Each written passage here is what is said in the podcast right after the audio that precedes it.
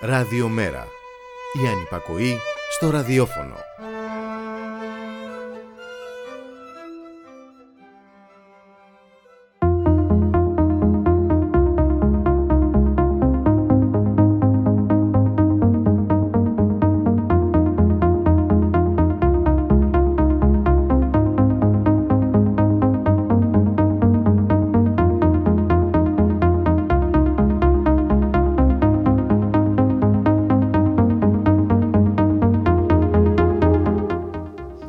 Θα είναι σαν κανονικότητα, αλλά και δεν θα είναι. Για πολλωστή φορά ανοίγουν τα σχολεία έτσι όπως έκλεισαν, με μόνη διαφορά τα self-test που δεν φτάνουν, με την πλατφόρμα να πέφτει και τα φαρμακεία να μην δίνουν το Σαββατοκύριακο δωρεάν self-test. Ανοίγει η κανονικότητα του τουρισμού, οδηγώντας την κανονικότητα της δραστηριότητες που δεν ήταν κανονικές πριν, με τα ίδια δεδομένα. Η κυβέρνηση μετά το διαζύγιο με τα μαθηματικά χωρίζει και με τη λογική, συνυπολογίζοντας τους εμβολιασμένους και αυτούς που έχουν κλείσει ραντεβού για εμβόλιο.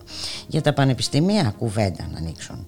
Έχουμε μόνο ανεκδίκητες δηλώσεις όπως αυτές περί απροθυμίας για δουλειά αυτών που κάνουν διδακτορικό, που απλώς υποδηλώνουν και επιβεβαιώνουν τις προθέσεις της κυβέρνησης για δραστική μείωση της πρόσβασης στην ανώτατη εκπαίδευση και απαξίωση του δημόσιου πανεπιστημίου. Γιατί η μόρφωση πρέπει να είναι προνόμιο των λαών, γιατί η προσήλωση στο εθνικό, το τεμ, των λίγων, γιατί η προσήλωση στο εθνικό, το τεμ του τουρισμού, δεν χρειάζεται ανθρώπους με πτυχία και γιατί οι μορφωμένοι έχουν μεγαλύτερες απαιτήσεις. Το μόνο πάντως που είναι και παραμένει κανονικό είναι η γερμανική Ευρώπη. Ό,τι δεν ευνοεί τα συμφέροντά της, απλώς απορρίπτεται. Και η κουβέντα για τις πατέντες των εμβολίων έκλεισε πριν καν αρχίσει, ή μάλλον είχε κλείσει πριν καν ανοίξει. Διαχρονική και σωτήρια η κανονικότητα των τραγουδιών. Σαν σήμερα το χίλια εννιακόσια πέντε γεννήθηκε ο Μάρκος Βαμβακάρης.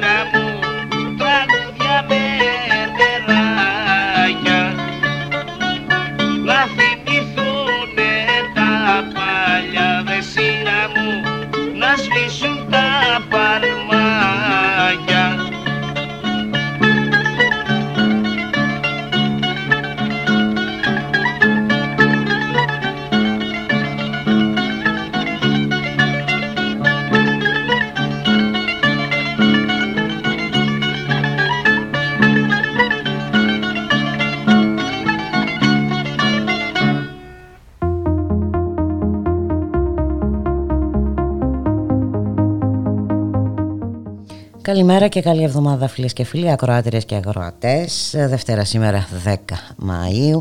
Είστε συντονισμένοι στο ράδιο μέρα τελεία τζι άρ. Το στίγμα της μέρας θα είναι μαζί σας μέχρι τις τρεις. Στον ήχο Γιώργος Νομικός, στην παραγωγή της εκπομπής η Γιάννα Θανασίου, στο ένα μικρόφωνο η Μπούλικα Μιχαλοπούλου, στο άλλο, όπως συνήθως, ο Μιχάλης Κρυθαρίδης, εκπρόσωπος τύπου του ΜΕΡΑ είκοσι πέντε. Μιχάλη, καλό μεσημέρι. Καλό μεσημέρι. Καλώς ήρθες και σήμερα. Καλώς σας ξαναβρήκα, καλή εβδομάδα. Ε, καλή εβδομάδα. Σήμερα έχουμε έτσι, άνοιγμα των ε, σχολείων ε, και σιγά σιγά ε, με δεδομένο ότι ανοίγει βέβαια ο τουρισμός, θα ανοίξουν και Πάντα. οι υπόλοιπες δραστηριότητες, ε, αυτές που έκλεισαν με δεδομένα ε, λιγότερο επιβαρυντικά από τα σημερινά. Ακριβώς έτσι, και θα ανοίξουν να δούμε και για ποιους, αν θα είναι για όλους δηλαδή, διότι βλέπουμε ήδη να, να συζητιέται και να, να ακούγεται από κυβερνητικά χείλη ότι ε, οι εμβολιασμένοι πρέπει να έχουν κάποια προνόμια, ε, οι εμβολιασμένοι θα μπορούν ε, να πάνε να, στα γυμναστήρια ας πούμε και το καθεξής. Βέβαια, ε, είναι ε, θέμα αυτό, Μιχάλη. Είναι ε, θέμα αυτό, Μπούλικα, διότι... Έτσι, δημιουργούνται α... πολίτες δύο ταχυτήτων. Ακριβώς αυτό, ε, και πέρα από αυτό να πούμε ότι σε αυτή την, τη φάση κιόλας ακόμα της, της πανδημίας, η κυβέρνηση δεν έχει δώσει καν τη δυνατότητα σε όλους να εμβολιαστούν, για να αποκλείονται έτσι ε, όσοι δεν είχαν αυτή τη δυνατότητα από τις όποιες έτσι δραστηριότητες ανοίγουν. Οπότε είναι πολλά τα θέματα ε, εδώ, αλλά βεβαίως ε, δεν μας ε, ε, ξαφνιάζει ποτέ ε, αυτή η κυβέρνηση που έχει επιλέξει έτσι, τον, ε, το μονόδρομο της ε, ατομικής ευθύνης ε, σε όλα, και όπως ε, ε, το κάνει και στα, στα άλλα μέτωπα, όπως είπες και εσύ, άνοιξαν σήμερα και οι υπόλοιπες βαθμίδες της εκπαίδευσης, με μόνο όπλο για άλλη μια φορά την ατομική ευθύνη, ε, χωρίς να υπάρξει βεβαίως καμία προετοιμασία, χωρίς να υπάρχουν τα μέσα προστασίας, αυτά τα οποία διαχρονικά σε όλη πλέον την πορεία αυτής της πανδημίας λέμε, για τις αίθουσες έτσι με μικρότερο αριθμό ανατάξη, για προσλήψεις ουσιαστικά έτσι εκπαιδευτικών και για πραγματικά έλεγχο αυτών των, των ανθρώπων με ένα δημόσιο δίκτυο μαζικών τεστ, διότι όπως είπες και εσύ πριν, ακόμα και αυτό το περιβόητο σύστημα με τα self-test κατέρευσε έτσι μέσα στο Σαββατοκύριακο, και εν ώψη του, της έναρξης έτσι, των, και των υπόλοιπων βαθμίδων της εκπαίδευσης, και είχαμε τα όσα ε, είδαμε και σήμερα, και με κάποιους μαθητές να αποκλείονται κιόλας από την μαθησιακή διαδικασία, σε ένα άνοιγμα, Μπούλικα, το οποίο κιόλας επίσης γενικά να πούμε ότι γίνεται με επικοινωνιακούς όρους και τρόπους, διότι είναι δέκα Μαΐου, σε ένα μήνα περίπου θα ξανακλείσουν αυτά τα, τα σχολεία, ε, τη στιγμή που άλλες βαθμίδες και όλες εκπαίδευσης, όπως τα πανεπιστήμια, που έτσι είναι, δεν και... έχουν ανοίξει καθόλου. Ακριβώς, δεν έχουν ανοίξει καθόλου, και, και εκεί δεν υπάρχει καμία πρόληψη ούτε για self-test ούτε τίποτε ε, άλλο. Και την ίδια στιγμή επίσης να πούμε ότι ανοίγουν σήμερα και τα φροντιστήρια, όπου και εκεί ε, ακόμα και έτσι, για τους εκπαιδευτικούς σε αυτά, στα κέντρα ξένων γλωσσών και το καθεξής, δεν υπάρχει επίσης καμία πρόβλεψη για να μπορούν να προμηθευτούν και αυτοί και να κάνουν. Πρέπει να ε, τα πληρώνουν από την τσέπη τους. Τον αυτοέλεγχό τους, ακριβώς. Δηλαδή, πέρα από το ότι δεν υπάρχει ουσιαστικά κανένας σχεδιασμός και, καμή, και κανένα πραγματικό μέσο προστασίας, ακόμα και τα όποια ψήγματα έτσι προσπάθειας κάνει η κυβέρνηση γίνονται με έναν τέτοιο ε, πρόχειρο και απαράδεκτο τρόπο, που πραγματικά σε καμία περίπτωση δεν μπορεί ε, να μας καταδείξει ότι όντως γίνονται κάποια βήματα για να βγούμε από όλη αυτή την κατάσταση, και γι' αυτό το λόγο κιόλας και τα νούμερα, όπως είπες και εσύ, παραμένουν αμήλικτα. Ο δείκτης ε, θνησιμότητας επίσης είναι εξαιρετικά κακός για τη χώρα μας, σε σχέση κιόλας με τις υπόλοιπες χώρες Ευρωπαϊκής Ένωσης, μιας και συχνά πυκνά θέλουμε να, συγκριν, να συγκρινόμαστε έτσι, με, με αυτό. Και εδώ να πω κάτι, Μιχάλη. Πριν από λίγο ο, ανακοινώθηκε έρευνα του Πανεπιστημίου John Hopkins, σύμφωνα με την οποία τον τελευταίο καιρό η Ελλάδα είναι η χώρα με τους περισσότερους νεκρούς ανά εκατομμύριο πληθυσμό σε όλη την Ευρώπη. Ακριβώς. Ε, φυσικά δεν θα το ακούσουμε ε, πουθενά αυτό. Όχι βέβαια, δεν θα το δούμε. Βλέπουμε μόνο τα, τη, την τεράστια επιτυχία της, της κυβέρνησης σε όλα τα, τα μέτωπα και τα επίπεδα. Μια επιτυχία βεβαίως την οποία αναζητούμε διαρκώς, ε, και ερχόμαστε βεβαίως και μετά την... Ε, ένα Σαββατοκύριακο έτσι με την ε, εντός πολλών εισαγωγικών ε, σύνοδο, κοινωνική σύνοδο έτσι, που έγινε στο, στο Πόρτο της ε, Πορτογαλίας, όπου οι πεφωτισμένοι για άλλη μια φορά ηγέτες της Ευρωπαϊκής Ένωσης ε, ε, έκαναν διάφορες, έτσι, διάφορα ευχολόγια, διάφορες γνωστές ε, πλέον ε, Ε, έτσι, βερμπαλισμούς και όλα αυτά τα οποία κλασικά τα, τα ακούμε έτσι στο, στο διάβα της Ευρωπαϊκής Ένωσης. Ακούσαμε για, την, για τη μάχη που θα δώσουν για την ανεργία, για, το, για την κοινωνική Ευρώπη και διάφορα τέτοια έτσι ωραία. Μπροστάρης βέβαια και ο Κυριάκος Μητσοτάκης σε όλο αυτό που ε, παρουσίασε για άλλη μια φορά το ε, νομοσχέδιο του για τα εργασιακά ως ένα βήμα για την επόμενη μέρα με το οποίο θα προστατεύσει τον κόσμο της εργασίας. Σήμερα μάλιστα ο κύριος Γεωργιάδης βγήκε και είπε ότι ίσως προστατεύουμε και υπερβολικά τον κόσμο της εργασίας, δηλαδή μην το παρακάνουμε κιόλας. Είναι αυτή η, η, η αντίληψη έτσι, και η κατάσταση ε, της, ε, της κυβέρνησης ε, και η οποία όπως ε, είπαμε παρουσίασε και στο Πόρτο αυτές τις φοβερές και τρομερές θέσεις που βεβαίως βρήκανε βίκο άτο και στους λοιπούς κατακρεουργούς και των εργασιακών δικαιωμάτων έτσι, των πολιτών της Ευρώπης αλλά και γενικότερα του κοινωνικού κράτους για το οποίο υποτίθεται κιόλας ότι συζήτησαν. Ένα κοινωνικό κράτος το οποίο από πού θα στηρίξουν είναι να αναπορεί ο κάθε Ευρωπαίος πολίτης, όχι απλώς ο Έλληνας πολίτης, από το Ταμείο Ανάκαμψης, το οποίο θα πάει στην ολιγαρχία, όλη την ευρωπαϊκή βεβαίως έτσι, ε, αλλά οι πολίτες της Ευρώπης οι οποίοι πραγματικά έχουν ανάγκη από ζωτικές παρεμβάσεις για την οικονομία και για την κοινωνία δεν θα δουν τίποτα από αυτό. Πού ακριβώς θα στηριχτούν αυτά τα εφάνταστα έργα και οι στόχοι τους οποίους βάζει η Ευρωπαϊκή Ένωση από το Πόρτο για μείωση της, της ανεργίας των νέων, για την, για την κατάρτισή τους, για μείωση της φτώχειας. Όλα αυτά τα οποία έτσι σε διακηρύξεις είναι πάρα πολύ ωραία μπούλικα και μπορεί να συμφωνούμε όλοι σε αυτά, αλλά από εκεί έπειτα επειδή έχουμε δει δυστυχώς την, την πράξη έτσι, και τα, τα, τα έργα και τις μέρες αν θέλεις της, της ηγεσίας της Ευρωπαϊκής Ένωσης και έχουμε δει την λιτότητα με την οποία διαρκώς χτυπάει και κατατρέχει τους λαούς της, δεν νομίζουμε πως δυστυχώς θα γίνουν πράξη και απλώς θα μείνουν και αυτά, όπως και πολλές συνθήκες της Ευρωπαϊκής Ένωσης και πολλά σύμφωνα για τα δικαιώματα του ανθρώπου, για την κοινωνική πολιτική της Ευρωπαϊκής Ένωσης και άλλα τέτοια ωραία. Σε αντίθεση με άλλα σύμφωνα που εφαρμόζονται. Όπως ε, τα δημοσιονομικά. Καλή ώρα. Έτσι. Ε, ακριβώς, τα οποία βεβαίως είναι τώρα και αυτά σε αναστολή, αλλά γι' αυτά είμαστε βέβαιοι πως σύντομα θα, θα, επι, θα επανέλθουν και θα επιβληθούν. Διαχρονική στα, στα αξία. Ακριβώς. Στα υπόλοιπα δυστυχώς δεν περιμένουμε πολλά. Μακάρι ε, να γίνουν έτσι, εκείνα τα, τα βήματα. Ωστόσο, αν οι, οι, οι, και οι Έλληνες πολίτες αλλά και γενικότερα οι Ευρωπαίοι δεν πάρουν την κατάσταση στα χέρια τους, από αυτή την, την ηγεσία της Ευρωπαϊκής Ένωσης και από το ιερατή, όπως λέμε έτσι και εμείς χαρακτηριστικά των Βρυξελών, δεν υπάρχει καμία περίπτωση να δούμε άσπρη μέρα, να δούμε μια διαφορετική κατάσταση και μια έτσι, καλύτερη αν θέλεις, πραγματικότητα για τους, για τους πολίτες, για τη μεγάλη πλειοψηφία της κοινωνίας, η οποία ακόμα και σε αυτή την, έτσι, την πρωτοφανή κρίση της πανδημίας αντιμετώπισε την ίδια γνωστή αδιαφορία της ηγεσίας της Ευρωπαϊκής Ένωσης, που απλώς και μόνο μπούλικα νοιάστηκε για το πώς θα προστατεύσει τα μεν ή τα δε συμφέροντα είτε του Βερολίνου, είτε του Παρισιού, είτε της μίας εταιρείας, είτε της άλλης. Σε καμία ωστόσο περίπτωση δεν ενδιαφέρθηκε για τον απλό Ευρωπαίο πολίτη, τον οποίο έτσι περιέλουσε και αυτή με μπόλικη και ατομική ευθύνη.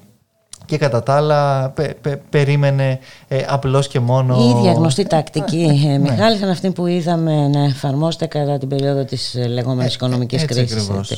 Και στο, στο οικονομικό δηλαδή επίπεδο και εδώ και πάλι, οι μόνοι οι οποίοι συνέχιζαν να λαμβάνουν τους πακτολούς χρημάτων για άλλη μια φορά ήταν οι τράπεζες, έτσι, τα, τα χρηματιστήρια και διάφορες εταιρείες, τη στιγμή που, που οι Ευρωπαίοι πολίτες και αυτοί αφέθηκαν έτσι στην, στη μοίρα τους μπούλικα. Έτσι ακριβώς είναι, Μιχάλη, βέβαια και το θέμα έκλεισε και το θέμα των πατεντών οριστικά από την Ευρωπαϊκή Ένωση. Δεν περιμέναμε κάτι διαφορετικό. Τα είχαμε προβλέψει νομίζω την Παρασκευή εδώ.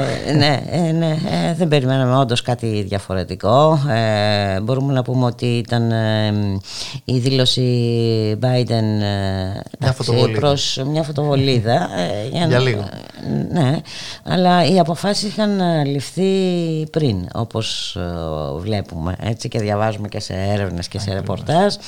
Ήδη από πριν είχαν αποφασίσει ότι δεν υπάρχει περίπτωση να προχωρήσουν σε ένα τέτοιο μέτρο άρσης των uh, πατεντών. Α, αυτό που λέγαμε και εδώ και την Παρασκευή όταν είπαμε έτσι και ε, για, εντός αγών το λαϊκισμό, γιατί εντάξει και αυτό έχει γίνει ε, πανάκια. Τώρα του προσδίδουμε μια αρνητική έννοια, έτσι. Έχω άλλη αντίληψη ε, ε, ναι, ναι, γι' αυτό, για αυτό, τον λαϊκισμό. Σε, σε, σε προλαμβάνω, αλλά από εκεί και έπειτα το, το ζήτημα όντως, επειδή το, το είχαμε συζητήσει και εδώ και την Παρασκευή, είναι ότι Εδώ μιλάμε ουσιαστικά για σταθερές έτσι, του, του, του καπιταλισμού και για, για έναν τρόπο λειτουργίας όλου αυτού του, ε, του συστήματος, το οποίο προφανώς δεν θα έκαναν πέρα αυτή τη στιγμή ούτε οι Ευρωπαίοι ηγέτες, ούτε και ο ίδιος ο Τζο Μπάιντεν, ο οποίος ε, εν μέρη πέταξε και αυτό το, το πυροτέχνημα για δικούς του λόγους, και γεωπολιτικούς. Με συγκεκριμένες στοχεύσεις κτλ.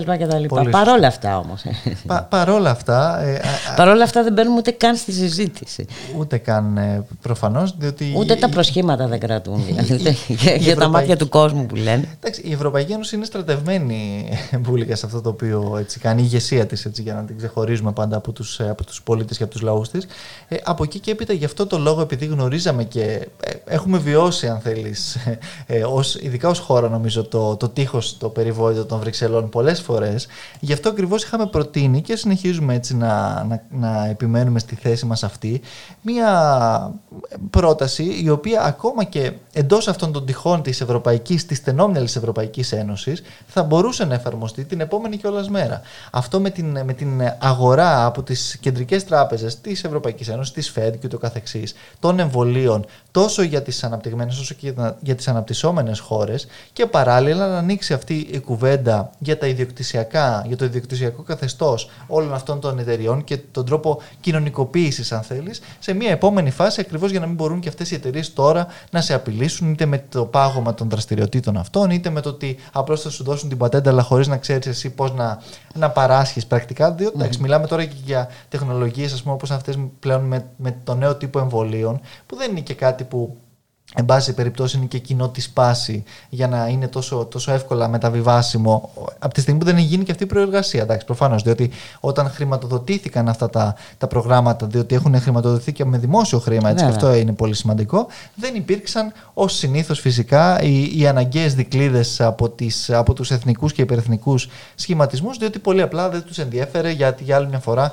ξέραμε και εκ των προτέρων γνωρίζουμε ποιους θέλουν να εξυπηρετήσουν. Οπότε για την επόμενη μέρα πρέπει όλα αυτά να γίνουν. Γίνουν, αλλά σε, στο, στο άμεσο, στο βραχυπρόθεσμο ε, διάστημα, για να, ε, για να υπάρξει πραγματικά μια τεράστια ε, παραγωγή εμβολίων και για, του, και για μας, έτσι, για τους ε, λαούς της Ευρώπης, και όχι μόνο, αλλά και για φτωχότερους λαούς που αυτή τη στιγμή, έβλεπα και πριν τα στοιχεία του, του εμβολιασμού, έτσι, είναι σε δραματική κατάσταση ο, ο παγκόσμιος πληθυσμός όσον αφορά το, τα ποσοστά του, του εμβολιασμού, και πρέπει να, να γνωρίζουμε ότι η πανδημία, για να γλιτώσουμε οριστικά έτσι από αυτήν και από τις μεταλλάξεις οι οποίες βλέπουμε, δηλαδή ακόμα και, και ωφελημιστικά αν το δούνε οι εντός εισαγωγικών πλού, τα πλούσια, ναι, κράτη, γιατί θα έχουμε ανακύκλωση. Ακριβώς, θα, θα, γίνονται, θα δημιουργούνται νέες μεταλλάξεις και ούτω καθεξής από φτωχότερα κράτη, τα οποία θα έχουν εμβολιαστεί και, και πάει λέγοντας. Δηλαδή είναι ένας φαύλος κύκλος που, που συμφέρει ακόμα και αυτούς, ακόμα και από την ωφελημιστική του σκοπιά, αν δεν θέλουν να το δουν ανθρωπιστικά όπως εμείς το βλέπουμε στο ΜΕΡΑ είκοσι πέντε και στο ντι εμ είκοσι πέντε. Αλλά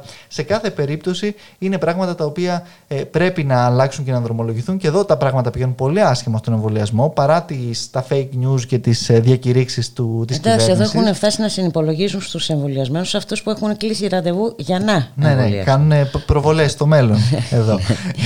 Αλλά και πέρα από αυτό, Μπούλικα, αυτή η κουβέντα η οποία ανοίγει, που, την οποία λέγαμε και πριν, ε, τώρα από επίσημα κυβερνητικά χείλη για πολίτες ουσιαστικά δύο κατηγοριών, είναι και αυτό ένας μεγάλος κίνδυνος για την επόμενη μέρα. Είναι κάτι το οποίο είχαμε επισημάνει επίσης εμείς από την πρώτη στιγμή και για το πιστοποιητικό του εμβολιασμού, ότι πρόκειται έτσι για ε, προφανώς ε, ευαίσθητα προσωπικά έτσι, δεδομένα, τα οποία δεν μπορεί να, είναι, ε, να, να παίρνει ο κάθε κύριος Γεωργιάδης και να τα κάνει ε, σμπαράλια, αλλά βεβαίως προφανώς μπορούμε να αντιληφθούμε για, για κάποιους συγκεκριμένους χώρους, για γυροκομεία, ας πούμε, για νοσοκομεία και το καθεξής. Αλλά δεν μπορεί σε να. Σε κάθε περίπτωση είναι... δεν, δεν πρέπει να είναι αυτό ε, έτσι, όριο για το που θα πας, Έλα. για το αν θα διασκεδάσεις, για το, το, αν θα το, το τι θα κάνεις, αν θα γυμναστείς κτλ. Και, και, και ειδικά στη φάση κιόλας που δεν έχει δοθεί καν η δυνατότητα σε όλους τους πολίτες. Και εν πάση περιπτώσει και με όλα αυτά που βλέπουμε και yeah. ακούμε. Γιατί εγώ θεωρώ φυσιολογικό να υπάρχουν ανησυχίες και προβληματισμοί yeah. ε, με όλα αυτά που ακούμε. Όταν Εντάξει. έχει χειριστεί με αυτόν τον τρόπο η Ευρωπαϊκή Ένωση και η κυβέρνηση το, το ζήτημα έτσι, των, των εμβολίων, προφανώς. Διότι υπάρχουν και, και καχυποψίες. Να, είδαμε κιόλας ότι. Ε, σταματάει και σταματάει... τα παραδόση με την Αστραζένεκα. Ναι, για λόγους βεβαίως των καθυστερήσεων και ούτω καθεξής. Αλλά εντάξει, παίζονται και οικονομικά παιχνίδια. παίζονται και πολιτικά παιχνίδια, διότι καθυστερήσεις έκανε και η Pfizer, την οποία ωστόσο χρυσώνουν έτσι από την άλλη πλευρά. Και βέβαια διαβάζουμε για παρενέργειες κάθε φορά, κάθε τρεις και λίγο ακούμε για παρενέργειες της AstraZeneca, για παρενέργειες της Pfizer που υπάρχουν. Ναι, ναι. Δεν έχουμε πε, ακούσει πε, κάτι. Παίζονται πολλά παιχνίδια. Ναι. Λοιπόν, πώς είναι δυνατόν σε αυτό το περιβάλλον ε, να μην είναι υποψιασμένος ο, ο πολίτης και να μην έχει βάσιμες ανησυχίες και βάσιμα ερωτήματα. Ακριβώς, και, εντάξει, και εδώ πέρα ο χειρισμός είναι ακόμα πιο προβληματικός όταν ε, ουσιαστικά έτσι ακόμα και γενικές σταθερές που γίνονται και σε άλλα ευρωπαϊκά κράτη δεν, δεν ακολουθούνται και υπάρχει μια τελείως δική τους πεπατημένη ε, στο βωμό έτσι, του ανοίγματος του τουρισμού και με όλα αυτά τα οποία ε, περιμένουμε. Όπου και εκεί βεβαίως τα, τα, τα πράγματα ε, μπουλικα ε, θα τρέξουν με διάφορες ταχύτητες, να δούμε αν ε, όντως οι πολίτες θα έχουν ε, τα ίδια δικαιώματα και με τους τουρίστες, διότι και εκεί έχουμε έτσι ασύλληπτες δηλώσεις όπως του, ε, του κυρίου Γεωργιάδη πάλι, ο οποίος προλαβαίνει να, σε όλα τα παιδιά να ελιχθεί ότι εντάξει, μα τουρισμό δεν θέλουμε, άρα εντάξει, θα, θα υποστούμε και μια διάκριση και εκεί. Εντάξει, είναι, mm. είναι πολλά τα μέτωπα. Έγινε και αυτό επίσης. Από την άλλη δημιουργείται και αυτή η αίσθηση της χαλαρότητας ε, που είναι εικονική, έτσι, είναι ε, πλαστή. Δηλαδή, ας πούμε, στα μαγαζιά της γειτονιάς μου το Σαββατοκύριακο γινόταν ε, χαμός. Ναι, νομίζω παντού. Ε, αλλά από την άλλη τα, τα στοιχεία, όπως είπες και εσύ και πριν, τα, τα επιδημιολογικά είναι... Οι νεκροί έχουν ξεπεράσει τους, τους έντεκα χιλιάδες. Ναι, ναι, ναι. Είναι εξαιρετικά έτσι, είναι, ζωφερά. Είναι, είναι επικίνδυνη η κατάσταση. Γι' αυτό και εμείς όπως, όσο μπορούμε και συνέχεια θα το λέμε ότι θα πρέπει να προσέχουν οι πολίτες, θα πρέπει Βεβαίως. να τηρούνται απαρεκκλείτως τα μέτρα προστασίας. Έτσι, όχι, είτε όχι είσαι εμβολιασμένος είτε όχι, είτε έτσι. με τη μία δόση είτε και με τις δύο δόσεις. Όχι σε λογική ατομικής ευθύνης, αλλά σε λογική συλλογικής υπευθυνότητας, διότι όταν η κυβέρνηση έτσι, αμελεί να φροντίσει το, ε, τους πολίτες και το, το λαό της, εντάξει, προφανώς πρέπει να, να λάβουμε και εμείς ε, τα μέτρα μας. Εντάξει, αυτό είναι, είναι, είναι δεδομένο, Μπούλικα, και νομίζω ότι καλά κάνεις και το επισημαίνεις, διότι ε, εντάξει, η, η εικόνα που βλέπουμε πλέον είναι ίσως λίγο και το, το, το άλλο άκρο. Διότι εντάξει, καταλαβαίνουμε βεβαίως και τον εγκλισμό του κόσμου και την εντάξει, ψυχολογική είναι, αυτή είναι, κούραση. Είναι η ψυχολογική κούραση, είναι εντάξει, ότι θέλεις να αισθανθείς ότι... Ε, Ε, λίγο πιο χαλαρός, ότι δεν είσαι πια υπό τη δαμόκλεια ασπάθεια του κόσμου, δεν ζεις με αυτό τον φόβο και το άγχος, αλλά απ' την άλλη είπαμε πρέπει να προσέχουμε κιόλας. Εντάξει, είναι βεβαίως και η, η κατάσταση και από την κυβέρνηση εκπορεύονται με αυτόν τον τρόπο, δηλαδή όταν τα μέσα της πλέον έχουν αλλάξει πλήρως το αφήγημα και το έχουν αντιστρέψει, ε, είναι και αυτό το που εντάξει, εντάξει και όταν σου βάζει πάλι αυτό το όριο το, το, το τον έντεκα το βράδυ. Το εντάξει, οποίο δεν, δεν, δεν έχει καμία. Ε, δεν στην πράξη ούτως ή άλλως. Ε, και, και, εντάξει, δεν, πει, δεν και πολλές φορές δεν έχει και νόημα. Δεν έχει και λογική, δεν έχει και κανένα νόημα. Έτσι, ίσα ίσα που συμπιέζει τον χρόνο που θα έχει ο άλλος στη διάθεσή του για να βγει, να φάει, να διασκεδάσει, να οτιδήποτε. Ναι, όπως και το ες εμ ες το οποίο παραμένει στη ζωή μας. Καλά. Επί του παρόντος. Εντάξει, θεωρητικά τουλάχιστον. Θεωρητικά. Τυπικά, νομικά, διότι όντως δεν σμπεύει τους πολίτες και οι έλεγχοι, οι όποιοι τέλος πάντων γίνονται, συνεχίζονται και πρόστιμα ε, επιβάλλονται, τουλάχιστον ε, με βάση τα στοιχεία που δίνει η κυβέρνηση, Μπούλικα, διότι εντάξει, δεν, δεν μπορούμε να, να ελέγξουμε τα πάντα και βεβαίως ε, εντάξει, όλα, όλα αυτά συνεχίζουν ε, από την ε, άριστη αυτή διαχείριση τη στιγμή κιόλας που δεν διστάζει αυτή η κυβέρνηση, Μπούλικα, να επιτίθεται ακόμα και σε, σε διδάκτορες. Το είπες και εσύ στο, στον προλογό σου, αλλά η, νομίζω ότι ε, ο, ο τρόπος και αυτή η αλαζονία... Έχουν ξεφύγει. Τελείως. Ε, έχουν ξεφύγει όντως ε, τελείως, διότι μιλάμε για τους ανθρώπους που η μόνη τους ε, έγνοια για το δημόσιο πανεπιστήμιο ήταν να δαπανίσουν περίπου είκοσι με τριάντα εκατομμύρια ευρώ ετησίως για να προσλάβουν ε, χωροφύλακες ουσιαστικά. Mm-hmm. Τη στιγμή που ε, με Τη τα στιγμή που εκεί... σε τέσσερα χρόνια μόλις εκατόν σαράντα εκατομμύρια για την έρευνα. Αυτό ήθελα να πω τη στιγμή που, και όχι μόνο αυτό, οι, οι ερευνητές, οι διδακτορικοί, οι μεταδιδακτορικοί, οι μεταπτυχιακοί και το καθεξής, δεν λαμβάνουν ουσιαστικά καμία βοήθεια στο έργο το οποίο κάνουν. Και έρχεται κιόλας ο σύμβουλος του, του Πρωθυπουργού, ο επικεφαλής κιόλας του, του οικονομικού του γραφείου, να αντιμετωπίσει με αυτόν τον τρόπο και να χαρακτηρίσει ουσιαστικά τεμπέληδες αυτούς τους, τους ανθρώπους, λέγοντας κιόλας κατηγορηματικό ότι αυτός ποτέ δεν θα προσελάμβανε κάποιον με διδακτορικό, διότι αυτό δείχνει έτσι μία. Ε, Δεν λέει ότι θα ήταν ίσως αναγκασμένος, θα έπρεπε να είναι αναγκασμένος να τον πληρώνει περισσότερο. Με βάση τα πτυχία και τα προσόντα του. Καλά, αυτό προφανώς, αν λάβουμε υπόψη μας το νομοσχέδιο το οποίο προωθεί η κυβέρνηση, είναι ούτως ή άλλως εκτός του πλαισίου συζήτησης και του φαντασιακού τους. Οπότε δεν νομίζω ότι αυτές είναι απλώς οι σκέψεις τους, αλλά είναι όντως και η ιδεολειψία είναι, αυτή. Είναι η, ιδεολειψία, είναι η λογική. Δεν σας θέλουμε μορφωμένους, δεν θέλουμε μορφωμένους. Μην ξεχνάμε ότι πολλοί, χιλιάδες νέοι θα αποκλειστούν από την ανώτατη εκπαίδευση μέσω της επαναφοράς της βάσης εισαγωγής. Χιλιάδες ε, ακόμα σπρώχνονται στα ιδιωτικά κολέγια. Ακριβώς. Μέσω του, του, της πλήρη, πλήρους ισοτιμίας, έτσι, και όλα αυτά τα οποία έχουν γίνει και από την προηγούμενη αλλά και από αυτή την κυβέρνηση.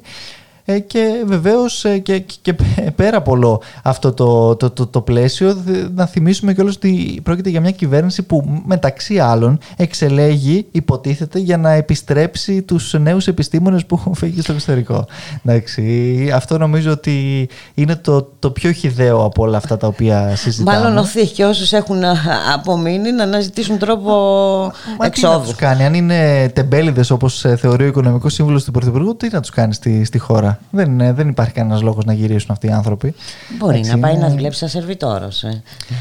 Γκρουπιέρης ε, επίσης. Και γκρουπιέρης επίσης.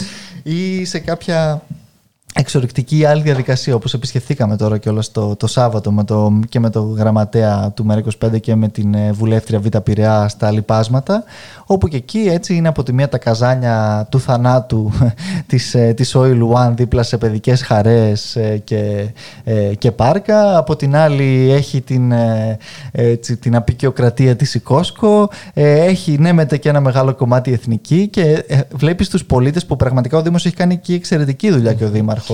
Και θα έχουν... τον έχουμε μαζί. Α, θα, μας θα τα πείτε αύριο, και μετά. Α, αύριο Α, θα, θα τον έχουμε μαζί μας. Και έχουν δώσει μια πρόσβαση, ας πούμε, στο, στον κόσμο να, να, να περπατήσει, να βγει έτσι σε έναν δημόσιο χώρο, και πόσο ανάγκη υπάρχει. Δηλαδή, είδαμε πάρα πολύ κόσμο να ε, περιδιαβαίνει εκεί πέρα σε αυτούς τους, ε, τους χώρους που έχουν διαμορφωθεί. Και, δηλαδή, το, το να συζητάμε, ας πούμε, για, για θέσεις εργασίας σε, σε, σε εξορίξεις, πετρέλαια και, και καζίνα, ε, εντάξει, είναι νομίζω αυτή η αναντιστοιχία της. Ε, τον τρόπο με τον οποίο αντιλαμβάνεται η κυβέρνηση έτσι, την ανάπτυξη, που είναι ουσιαστικά μια υπανάπτυξη, και είναι αυτό το, το, το μοντέλο το οποίο βλέπουμε παντού. Ελαστική, ελαστικές σχέσεις εργασίας, ε, τζόγος, ε, υποβάθμιση του περιβάλλοντος, και κατά τα άλλα πετάμε και έτσι, δύο πυροτεχνήματα στο Πόρτο ή και αλλού για, για πράσινα άλογα. Κουβέντα να γίνεται, Μπούλικα. Και εντάξει, αυτή, αυτό είναι το, το, το πλαίσιο, δυστυχώς. Πάντως να πούμε ότι ο κύριος Πατέλης το πήρε πίσω. Έτσι, ναι, εντάξει, συγγνώμη. Ε, ε, κατάλαβε. Εντάξει, του, του, τουλάχιστον προς τιμή του δεν ήταν από αυτούς που βγήκε να πει ότι εντάξει, με διαστρέβλωσαν τα, τα λεγόμενά μου και ούτω καθεξής. Έχει και αυτό μια σημασία. Ε, Μιχάλη, να κάνουμε ένα μουσικό διάλειμμα και να αποχαιρετιστούμε μετά. Μιλάμε ήδη αρκετή ώρα. Ε. Ναι, όντως μας πήρε ο χρόνος.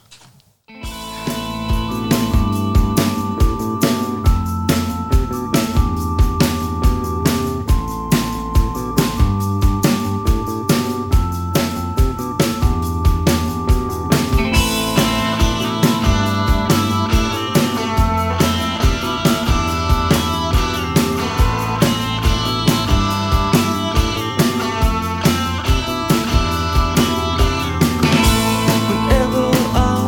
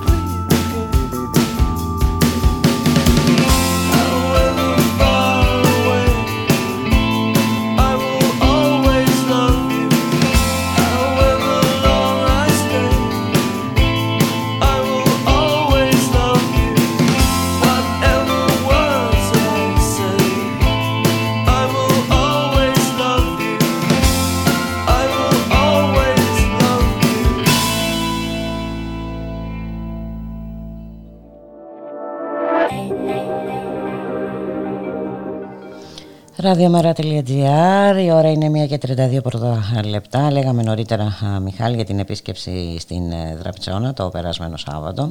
Είχαμε δηλώσεις και από το γραμματέα του ΜΕΡΑ είκοσι πέντε, τον Γιάννη Βαρουφάκη, αλλά και τον δήμαρχο του Κερατσίνι Δραπετσώνας, τον κύριο Χρήστο Βρετάκο, τον οποίο θα έχουμε αύριο μαζί μας να συζητήσουμε αναλυτικά, έτσι, για τα προβλήματα της περιοχής που είναι ε, πολλά. Ας ακούσουμε όμως τις δηλώσεις. Με μεγάλη χαρά δεχτήκαμε στην πόλη, στο Κερατσίνι και Δραπετσώνα, τον κύριο Βαρουφάκη. Συζητήσαμε όλα τα θέματα που απασχολούν τους ανθρώπους της πόλης μας, τα γενικότερα προβλήματα που προκύπτουν μετά τον κορονοϊό, τις δυσκολίες των ανθρώπων, την ανεργία, τα μαγαζιά μας, για το πώς θα ανοίξουν και πώς θα επιβιώσουν, και για τα τοπικά προβλήματα.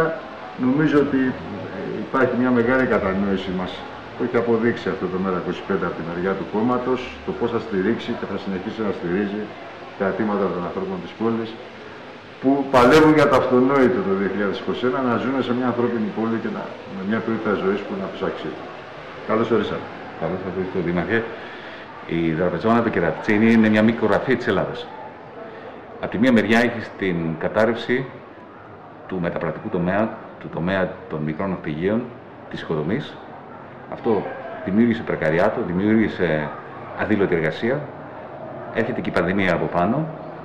Και το αποτέλεσμα είναι μια πλήρης ασφυξία που μόνο οι τοπικές αρχές έχουν τη δυνατότητα να κάνουν κάτι για να ανακουστεί ο κόσμος. Στη Δραπετσώνα υπάρχει ζωή, στο Κερατσίνι υπάρχει ζωή, αλλά αν το δούμε από περιβαλλοντολογικής πλευράς, ο τρόπος με τον οποίο λειτουργεί αυτή η κοινωνία ως μια απικία μιας ξένης εταιρείας, η οποία να έρθει να κάνει τις επενδύσεις, αλλά έρχεται σαν μια νέα αυτοκρατορία, την οποία της επιτρέπει να λειτουργεί ως αυτοκρατορία η κεντρική διοίκηση, η οποία δεν διαπραγματεύεται εκ μέρους των κατοίκων, εκ μέρους της Ελλάδας, εκ μέρους της Ευρώπης ούτε καν.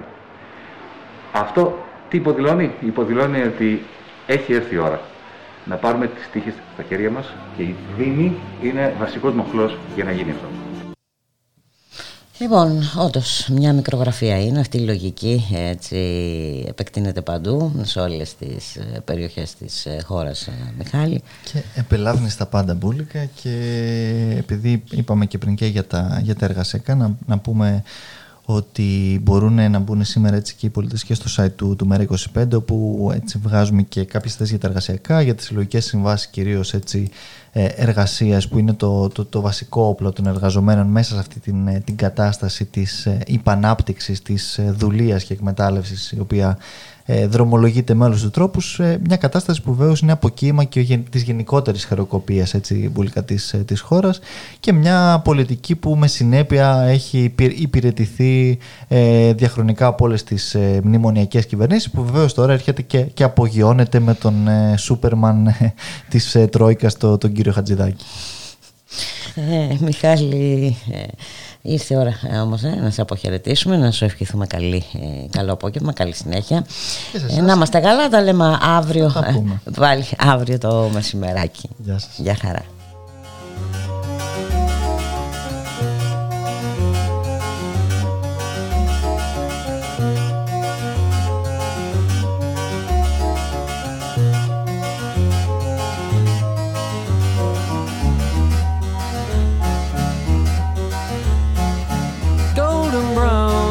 Texture like sun lays me down, with my mind she runs throughout the night.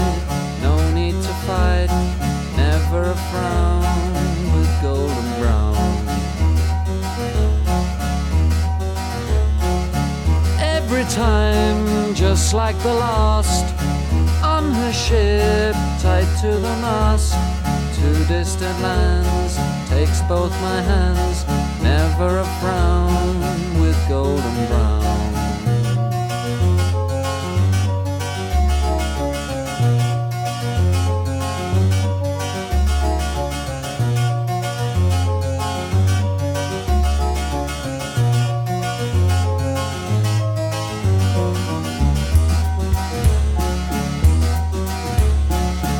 Golden brown, finer temptress, through the ages she's heading west, from far away, stays for a day, never a frown, with golden brown.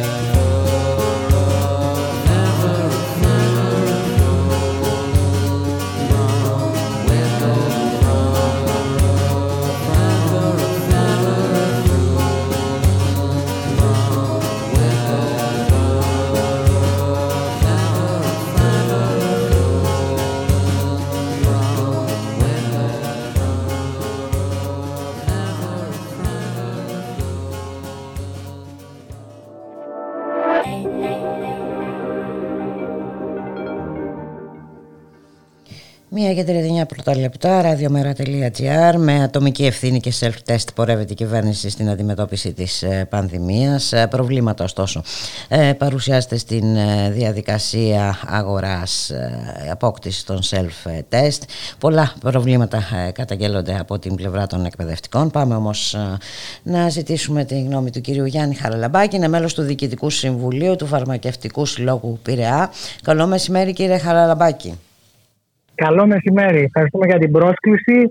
Συμπληρώνω ότι εκπροσωπώ την αγωνιστική κίνηση φαρμακοποιών Πειραιά. Ωραία. Στο Διοικητικό Συμβούλιο του Φαρμακευτικού Συλλόγου. Αγωνιστική κίνηση φαρμακοποιών Πειραιά, λοιπόν. Και τι γίνεται με τα self-test, υπάρχει επάρκεια? Γιατί ακούμε από πολλές πλευρές ότι δεν υπάρχει επάρκεια στα φαρμακεία για την προμήθειά τους. Ναι, έχουν εξαντληθεί σε πολλές περιπτώσεις. Σε μένα προσωπικά δεν έχει υπάρξει πρόβλημα, mm-hmm. απλώς ε, δεν έχει υπάρξει διότι την προηγούμενη ε, περίοδο είχα πάρει αρκετά μεγάλο αριθμό και μου έχουν ah, ε, περιστέψει. Όμως, όμως αυτό είναι περιστασιακό, περιπτωσιακό μάλλον, mm-hmm. στη συγκεκριμένη περίπτωση. Ακούω από παντού και συγκεκριμένα από φίλους εκπαιδευτικούς ότι παραδείγματος χάρη στην περιοχή του Παπάγου τα φαρμακεία δεν έχουν ζελιστεί. Μάλιστα. Ε, παρόμοια περιστατικά έχουμε ακούσει και από άλλες περιοχές και της Αττικής. Η, εν τω μεταξύ τα φαρμακεία δεν δίνουν, αν δεν κάνω λάθος, το Σαββατοκύριακο δωρεάν τα self-test. Ναι, έχει σταματήσει αυτό, όχι ε, σταματήσει και στις εφημερίες, mm-hmm. ε, διότι δεν μπορεί να εξυπηρετηθεί ο κόσμος ο οποίος έρχεται για τα φάρμακά του. Α, και γι' αυτό ακριβώς στις εφημερίες είναι πάρα πολύ δύσκολο να ε, δώσεις self-test, διότι πολλές φορές συμβαίνει το εξής ε, φαινόμενο. Έρχεται κάποιος με τέσσερα πέντε άμκα, τα οποία τα βάζει, τα δοκιμάζει, μπορεί να μην δικαιούται να πάρει self-test. Καθυστερούν κάποιοι που έχουν έρθει να πάρουν αντεπών για το παιδί τους, μπορεί να έχει πυρετό. Καταλάβατε τι γίνεται. Κατάλαβα. Και γι' αυτό ακριβώς στις εφημερίες δεν δίνουμε self-test. Μπορεί όλες τις υπόλοιπες πέντε εργάσιμες ο εξεταζόμενος να περάσει να πάρει. Μάλιστα. Και τώρα ποια είναι η διαδικασία? Εξακολουθεί να υπάρχει διαδικασία με το ΆΜΚΑ, έτσι? Ναι, αλλά είναι μεικτό το σύστημα. Α, δηλαδή, ε, σήμερα μας ήρθε εντολή ότι θα εξυπηρετηθούν μόνο οι εξεταζόμενοι που έχουν σχέση με το εκπαιδευτικό σύστημα και θα πάρουν ένα self-test. Συγκεκριμένα mm. έβαλα και το ΆΜΚΑ, το δικό μου φαρμακοποιός, και δεν δικαιούμαι σήμερα να πάρω. Mm-hmm. Από την Πέμπτη και μετά θα εξυπηρετηθούν οι εργαζόμενοι των εταιριών, μια μεγάλη σειρά εταιριών. Όμως ε, την εβδομάδα αυτή δικαιούνται να πάρουν ε, δύο τεστ. Το ένα θα είναι δωρεάν, το άλλο θα το πληρώσει ο εργοδότης. Ah, δηλαδή θα βγουν εκτός, εκτός συστήματος. Πέραν αυτού που θα δηλωθεί για να το πάρουν δωρεάν, θα πάρει και ο εργοδότης τους από τα φαρμακεία ένα επιπλέον τεστ πληρωτικά, ας το πούμε έτσι, για να μπορεί να δηλώσει ο εργαζόμενος ότι έχει κάνει δύο τεστ. Μάλιστα, αυτό κάπως προβληματικό το βρίσκω, ε, ακούγεται ε, προβληματικό, ε, δηλαδή να απόκειται τώρα στην ε, ε, τι να πω, στην υπευθυνότητα του εργοδότη να προμηθευτεί τα, ε, το, το, τα... Ναι, το δελτίο τύπου πάντως του Υπουργείου Κοινωνικών Ασφαλίσεων αναφέρει το εξής, ότι θα γίνουν έλεγχοι από τις επιθεωρήσεις εργασίας. Τώρα Α, ακριβώς μάλιστα. σε τι στοιχεία θα βασιστούν οι έλεγχοι, πάντως σε γενικές γραμμές οι εργοδότες αγοράζουν σήμερα τεστ. Έτσι, δηλαδή τουλάχιστον στο δικό μου φαρμακείο που είμαι και σε περιοχή εταιριών κιόλας, έτσι, ε, αγοράζουν τεστ. Και υποθέτω ότι κάτι αντίστοιχο γίνεται και αλλού. Μάλιστα. Ε, και σίγουρα η... σας έχει πέσει πάρα πολύ δουλειά. Έτσι, κύριε Χαραλαμπάκη. Ε...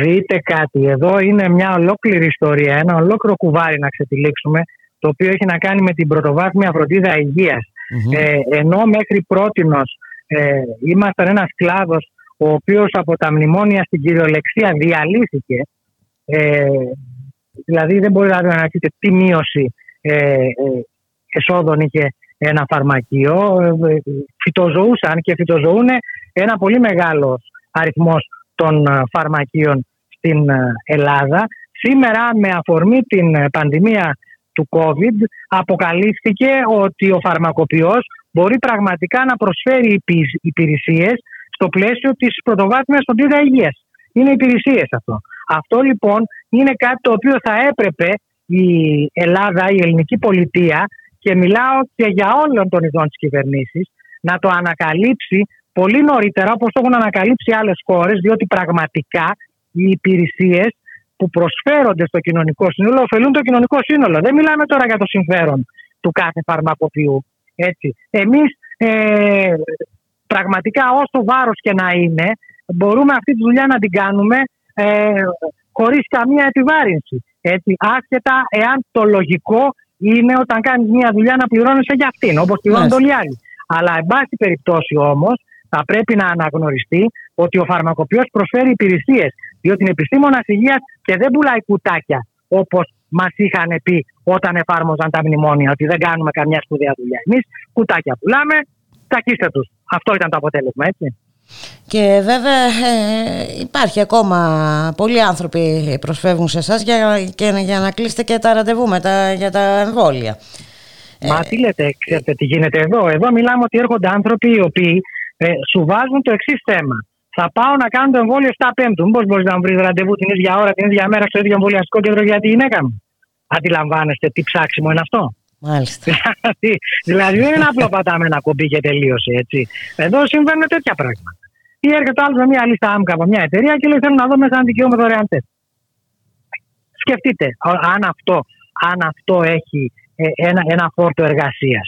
Για να μην σας πω ότι στα συσκευασμένα τεστ, γιατί στην πρώτη περίοδο τα δίναμε ασυσκεύαστα. Τα συσκευάζαμε εμείς. Ναι, ναι, τα συσκευασμένα τεστ υπάρχουν τεστ τα οποία έχω για επιστροφή. Δεν υπάρχει αντιδραστήριο μέσα.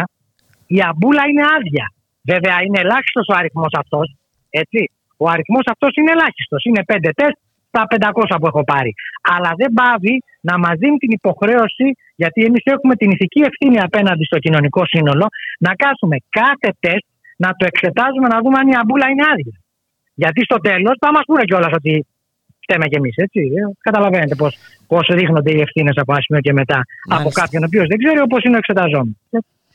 Είναι μια δουλειά η οποία προσφέρει στο κοινωνικό σύνολο και θέλουμε την αναγνώριση πρώτα απ' όλα των ανθρώπων, οι οποίοι με μεγάλη μας χαρά τους βοηθάμε, και κατά δεύτερο λόγο της πολιτείας. Δεν έχει δικαίωμα αυτή τη στιγμή, αυτή την περίοδο, η πολιτεία, όταν λέει ότι τα μνημόνια έχουν τελειώσει, να κρατάει μνημονιακά μέτρα ακόμα ενισχύ στα φαρμακεία. Όπως είναι το rebate, όπως είναι κάποια άλλα ζητήματα τέτοια. Έτσι. Κύριε Χαραλαμπάκη, αυτό δεν, δεν αφορά μόνο τα φαρμακεία. Έτσι. Η, τα μνημόνια μπορεί να έχουν φύγει ε, κατά μία έννοια, αλλά κατά μία άλλη υπάρχουν ε, και είναι ζωντανά. Υπάρχουν οι μνημονιακοί νόμοι που εφαρμόζονται. Γι' αυτό ακριβώς είπα το παράδειγμα. Φαρμακείο, το φαρμακείο είναι ένα, ένα από τα παραδείγματα των μνημονιακών νόμων που έχουν μείνει, έτσι, και ορίζουν βέβαια ε, την πραγματικότητά μας. Θα σας πω και κάτι άλλο. Ε, πολλοί νομίζουν ότι με την πανδημία οι φαρμακοποιοί, ε, επειδή ήταν ανοιχτά συνέχεια, ε, πιάσαν την καλή, για να το πούμε λαϊκά. Αυτό μπορεί να ισχύει για κάποιους. Πάντα για κάποιους ισχύει αυτό. Εγώ ξέρω ότι υπήρξε μέρα που στο φαρμακείο μου έκανα δυόμισι ευρώ τζίρο. Χτύπησα την ταμιακή μου δυόμισι ευρώ. Μάλιστα. Εντάξει, και αυτό έχει συμβεί σε πάρα πολλά φαρμακεία. Ε, ε, δεν αντιλέγω. δεν έχω καμιά διάθεση. Διότι όσο οι φαρμακοποιοί ήταν καλοί, να σας πω κάτι, οι φαρμακοποιοί, συγγνώμη σας διέκοψα κιόλας. Οι φαρμακοποιοί ήταν καλοί όσο έφτιαχναν τα αντισηπτικά, γιατί δεν υπήρχαν αντισηπτικά για να απολυμανθεί ο κόσμος. Με το που λειτουργήσε το αντανακλαστικό του εμπορικού συστήματος, τα αντισηπτικά πουλούνται πλέον από τα σούπερ μάρκετ. Εκεί ξεχάστηκε όλη η υπηρεσία που κάναμε. Το γεγονός ότι μέναμε νυχθημερών για να φτιάχνουμε ποσότητες. Να παρακαλάμε τους προμηθευτές να μας βρίσκουν ισοπροπανόλες, γιατί δεν είχαμε. Να μας λένε οι πελάτες yes. ότι τα κρύβουμε και δεν τα δίνουμε. Τώρα μας ξεχάσαμε. Αυτό δεν θέλουμε, να μας ξεχάσουμε. Ε, κύριε Χαραλαμπάκη, σίγουρα είναι πολλά τα προβλήματα που αντιμετωπίζετε κι εσείς, αλλά και όλοι οι υπόλοιποι. Όλη η διαδικασία αυτή θα έλεγα ότι είναι ε, δυσλειτουργική. Ε, το, το βλέπουμε, το βλέπουμε καθημερινά, έτσι, και βέβαια δεν είναι και πανάκια τα self-test ε, για την αντιμετώπιση της πανδημίας ε, και σε ό,τι αφορά την, τα αποτελέσματα και σε ό,τι αφορά τις ε, δηλώσεις. Ε, είναι αυτό που λέμε η, τα έχει εναποθέσει όλα στην ατομική ευθύνη η κυβέρνηση. Έχετε απόλυτο δίκιο. Ε, δυστυχώς έτσι έχουν τα πράγματα. Να σας ευχαριστήσουμε πάρα πολύ για την συνομιλία. Να σας ευχαριστήσω και εγώ εκ μέρους της παράταξής μας. Να είστε καλά. Να είστε καλά. Να είστε καλά. Για χαρά. Γεια σας.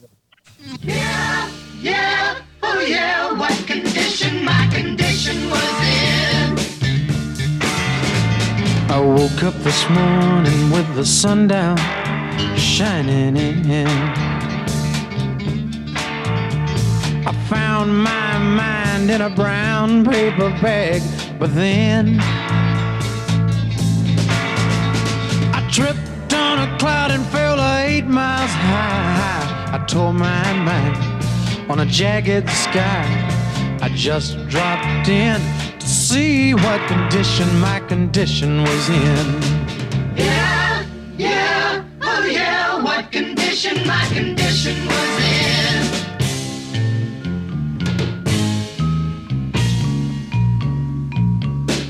I pushed my soul in a deep dark hole and then I followed it in. I watched myself crawling out as I was crawling in. I got up so tight I couldn't unwind. I saw so much, I broke my mind. I just dropped in to see what condition my condition was in.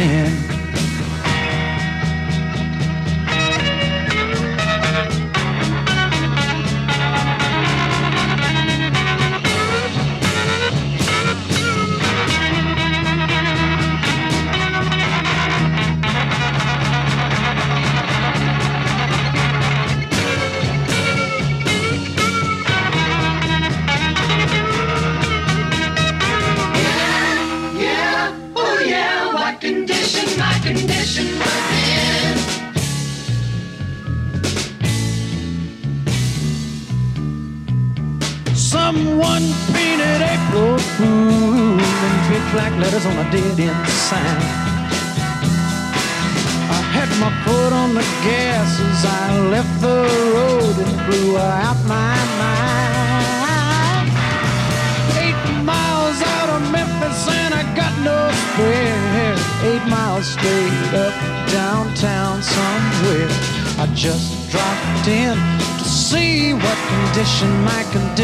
was in. I said I just dropped in to see what condition my condition was in. Yeah, yeah, oh yeah.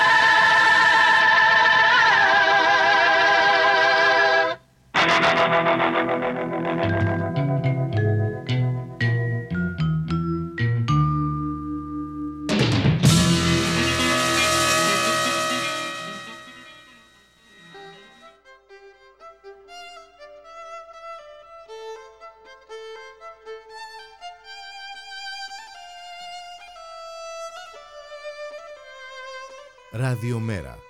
Η ανυπακοή στο ραδιόφωνο. Το Κέντρο Μετακαπιταλιστικού Πολιτισμού συστήνεται στο ευρύ κοινό, παρουσιάζοντας τους στόχους, τις δράσεις και τους ανθρώπους του από την Ελλάδα και το εξωτερικό σε μια υβριδική εκδήλωση πλαισιωμένη από καλλιτεχνικά δρόμενα, η οποία θα μεταδοθεί την πέμπτη δεκατρείς Μαΐου από τις οκτώ μέχρι τις εννέα το βράδυ στο κανάλι του ΜΕΤΑ στο YouTube αλλά και στο Facebook. Θα ακολουθήσει συνέντευξη τύπου. Κέντρο Μετακαπιταλιστικού Πολιτισμού, για να φανταστούμε τον κόσμο εκ νέου.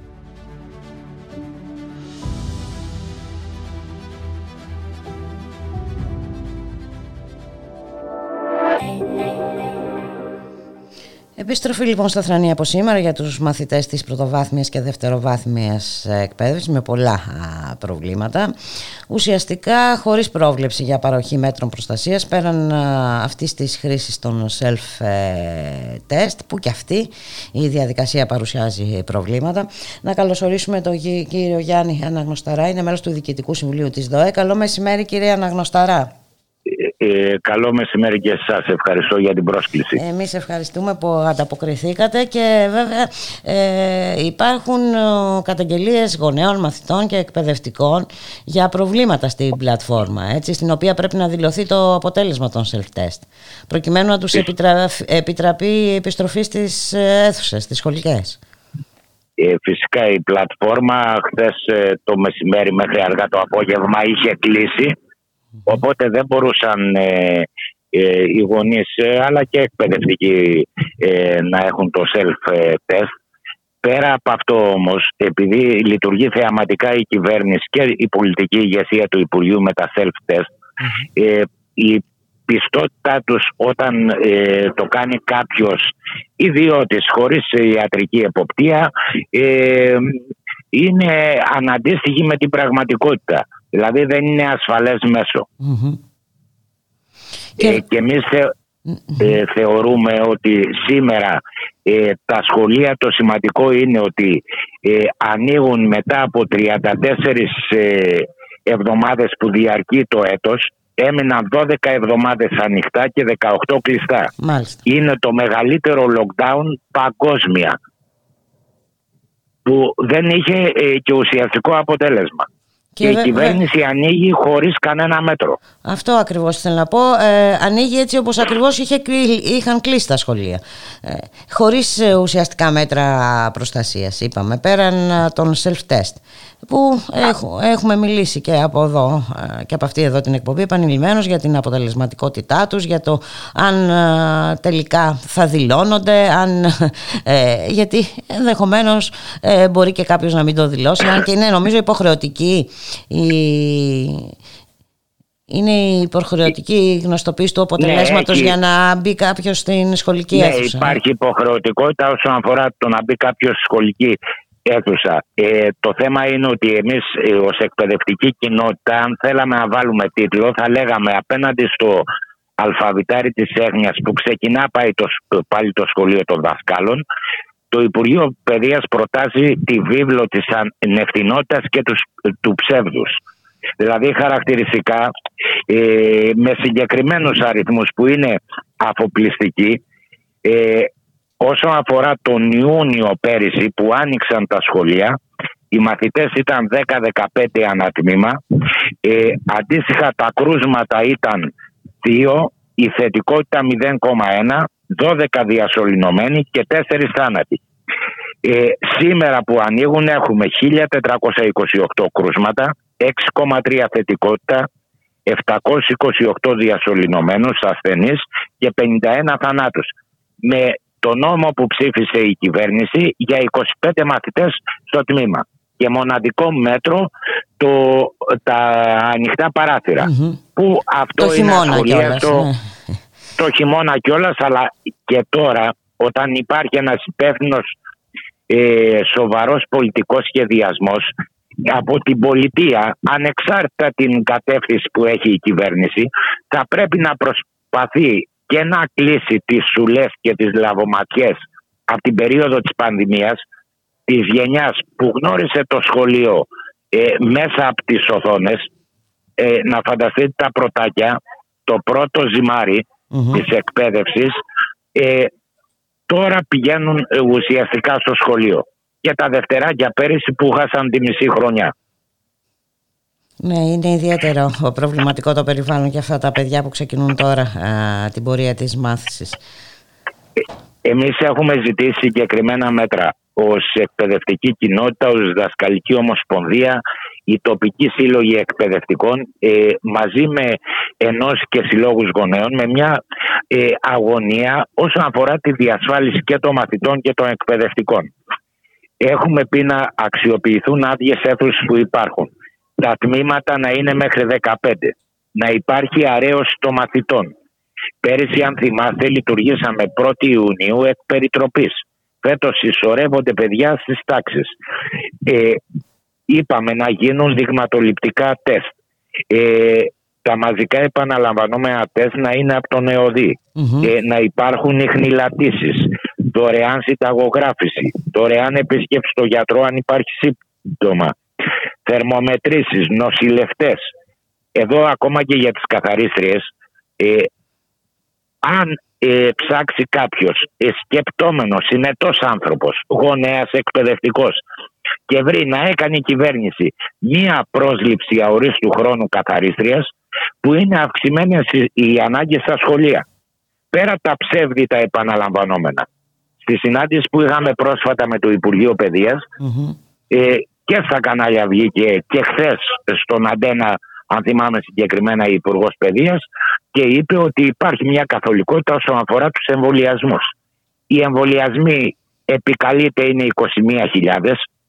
Το είκοσι μία χιλιάδες στους εκατόν εβδομήντα χιλιάδες εκπαιδευτικούς mm-hmm. είναι είκοσι έξι κόμμα επτά αν είναι, ε, ε, στους εκατόν εβδομήντα χιλιάδες εκπαιδευτικούς είναι δεκατρία τοις εκατό.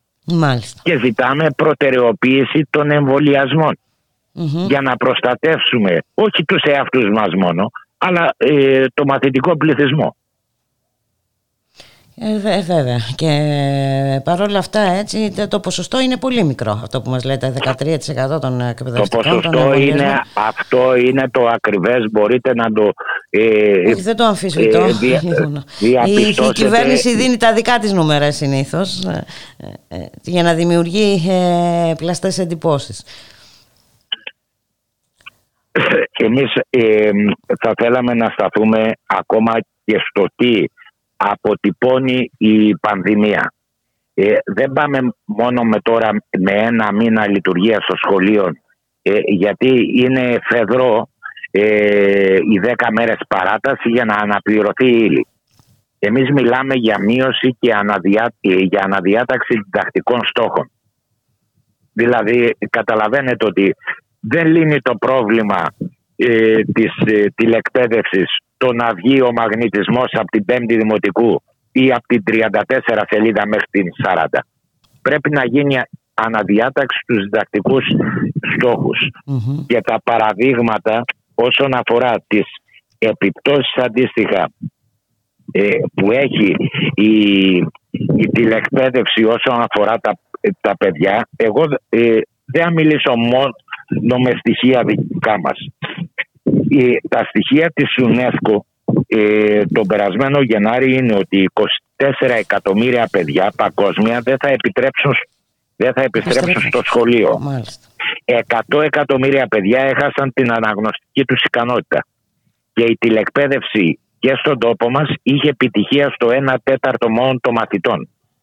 Η μείωση παγκόσμια, και είναι σημαντικό στοιχείο που αντανακλά και στην πατρίδα μας, είναι ότι έχουμε διακόσια δισεκατομμύρια ε, δολάρια από τις δαπάνες για την εκπαίδευση. Δηλαδή ε, δίνει χαρακτηριστικά ευκαιρία στο να μειωθούν οι δαπάνες στην εκπαίδευση. Τα διακόσια δισεκατομμύρια είναι το Α Ε Π της Ελλάδας περίπου. Και από τους πρόσφυγες αντίστοιχα, και εκεί έχουμε πρόβλημα, γιατί από τα παιδιά ε, που φοιτούν γύρω στα χίλια οκτακόσια, mm-hmm. ούτε αυτά έχουν δυνατότητα με τα self-test, γιατί δεν έχουν άμκα. Και, ε, οπότε ε, τους ε, αποστέλουν αποκλεί. σε νοσοκομεία δύο φορές τη βδομάδα και αποκλείει τα παιδιά που έχουν και μια αποκλεί σοβαρή δια, ε, δυσκολία στην καθημερινότητα. Είναι ε, αν ε, βάζαμε ε, επιλόγους, ότι η Υπουργός Παιδείας λέει ότι στόχος είναι να μην κλείσουν ε, τα σχολεία. Και σε συνέντευξή της το θέμα σημειώνει ότι τα κρούσματα τις πρώτες δύο εβδομάδες λειτουργίας των σχολείων, αναφερόμενοι για τα λύκεια, mm-hmm. κρατήθηκαν πολύ χαμηλά με μόλις ενάμιση τοις εκατό των τμήματων και δύο κόμμα έξι τοις εκατό των σχολείων. Εμείς λέμε, όχι εμείς αλλά οι ίδιοι αριθμοί, ότι είναι ένα τεράστιο ψεύδος. Γιατί στο χρονικό ε, σημείο που αναφέρεται, Παρασκευή εικοστή τρίτη Απριλίου, εκεί που αναφέρεται η Υπουργός, παρουσιάστηκαν κρούσματα σε τετρακόσια ένα ε, σχολεία, ενώ λειτουργούσαν δύο χιλιάδες τριακόσια, δηλαδή το δεκαοκτώ τοις εκατό μπήκε σε αναστολή λειτουργίας, τμήματα ολόκληρα τότε έκλεισαν εξήντα πέντε. Δηλαδή ε, ε, αποτελεί, ας πούμε, πλέον πολιτικό θράσος να επιχειρεί η πολιτική ηγεσία του Υπουργείου να αναιρέσει τους ίδιους τους αριθμούς, τα ίδια τα στοιχεία. Εμείς σήμερα ξεκινήσαμε ε, με όπλο το χαμόγελο, την αισιοδοξία, την παιδαγωγική έγνοια απέναντι στους μαθητές μας, ε, και το Υπουργείο Παιδείας προτάσει μια διαφορία. Ανοιχτά παράθυρα. Εμείς λέμε ότι τα ανοιχτά παράθυρα είναι αυτά που βλέπουν τον ουρανό, βλέπουν ε, το σχολείο ως ευκαιρία για όλα τα παιδιά και όχι για μέρος τους, και επιτέλους η πολιτεία πρέπει να πάρει την ευθύνη των σχολείων και όχι την ευθύνη των καναλιών. Γιατί δεν λειτουργεί θεαματικά η, η εκπαίδευση. Λειτουργεί με όρους καθημερινότητας και προσφοράς. Και βέβαια, κύριε Αναγνωσταρά, να μην τολμήσω να ρωτήσω για ε, την πολιτική του Υπουργείου Παιδείας και αν υπάρχει έτσι για την ερχόμενη σχολική χρονιά. Αυτή που θα ανοίξει από το Σεπτέμβριο. Πάμε πολύ μακριά μάλλον, ε. Την ερχόμενη σχολική yeah, χρονιά. Δε, εμείς... δεν, ακου, δεν έχουμε ακούσει τίποτα για προσλήψεις εκπαιδευτικών, δεν έχουμε ακούσει τίποτα για κάποια α, αλλαγή ουσιαστική. Η προσλήψη εκπαιδευτικών ε, και συνάντηση που είχαμε τη Μεγάλη Πέμπτη με την ε, Υπουργό Παιδείας και την Υφυπουργό, την κυρία Μακρύ, ε, εμείς βάλαμε το θέμα των μαζικών διορισμών. Ε, είναι αληθές ότι ο τόπος μας έχει πληγεί την τελευταία δεκαετία από τα μνημόνια. Το δύο χιλιάδες δέκα, σας λέω με πραγματικούς αριθμούς, ε, αναπληρωτές ήταν το οκτώ τοις εκατό. Σήμερα είναι το είκοσι επτά τοις εκατό. Και οι ανάγκες των προσλήψεων, ε, όσοι δούλεψαν αναπληρωτές, είναι πάνω από πενήντα χιλιάδες. Αν βάλουμε την αναγκαιότητα να υπακούει η εκπαίδευση στοιχειωδώς από το Σεπτέμβριο σε ένα τρίπτυχο, δηλαδή φροντιστηριακά τμήματα, τμήματα ένταξης και τάξης υποδοχής σε κάθε σχολείο, το τονίζουμε, σε κάθε σχολείο, για να αναπληρώσει ε, και να απαλύνει τις λαβωματιές και τις απώλειες από την πανδημία, ε, τότε καταλαβαίνετε τι μεγάλος αριθμός χρειάζεται. Μάλιστα. Βάζω ένα τελευταίο ως δείγμα για την εκπαίδευση και όλη την κοινωνία, για να γίνει κατανοητό. Ο τυφώνας Κατρίνα ε, χρειάστηκε, όπως αποτυπώνεται εκεί από τις επίσημες εκπαιδευτικές δομές της πολιτείας, ε, σχεδόν δύο χρόνια να επανέλθει μια στοιχειώδης εκπαιδευτική ροή mm-hmm. ε, στη, σε φυσιολογικά δεδομένα. Φανταστείτε πόσο θέλουμε εμείς μετά από ένα χρόνο πανδημίας. Σας είπα ήδη για τα πρωτάκια, τα δευτεράκια. Ε, πολλά και τα για την ζητήματα. Αναδιάταξη διδακτικών στόχων. Δεν είναι σελίδες να αφαιρεθούν και σημαίνει ότι αναπληρώθηκαν ε, και τα γνωστικά ελλείμματα αλλά και τα ψυχοκοινωνικά κατάλοιπα Ε, στα παιδιά. Μας τα είπατε όλα πολύ γλαφυρά προηγουμένως, με, με συγκεκριμένους αριθμούς. Και να ρωτήσω και κάτι άλλο. ε, Όντως ε, ε, παρατηρήθηκε ανεπάρκεια προμήθειας self-test ε, στα φαρμακεία. ε, ε, Εκτός όλων των άλλων υπάρχει και αυτό το πρόβλημα. Ναι, σε περιοχές υπήρχε φαινόμενο που δεν μπόρεσαν ε, γονείς μαθητών ε, να βρουν. Πέρα από ό,τι είπαμε αρχικά, ότι η πλατφόρμα από χθες το μεσημέρι, αργά το απόγευμα, μάλιστα, αν θυμάμαι καλά, έκλεισε. Και αυτό ε, δυσκεραίνει. Κύριε Αναγνωσταρά, ε, ανοιχτό ναι. παράθυρο, στην, εμείς λέμε, είναι ανοιχτό παράθυρο το σχολείο στη γνώση, αλλά το Υπουργείο πρέπει επιτέλους να ανοίξει ένα παράθυρο στη στοιχειώδη πολιτική ευθύνη, για να υπερασπίσει το δημόσιο σχολείο, τις ζωές των μαθητών μας, για την παρουσία των εκπαιδευτικών. Ακριβώς, για να προσφέρουν το παιδαγωγικό έργο. Και την παρουσία των εκπαιδευτικών και όλα αυτά. Να σας ευχαριστήσουμε πάρα πολύ για τη συνομιλία, κύριε Αναγνωσταρά. Καλά. Καλή δύναμη. Ε, Καλή να δύναμη. Καλή καλά. Συνέχεια. Ό,τι καλό. Γεια, Γεια σας. σας.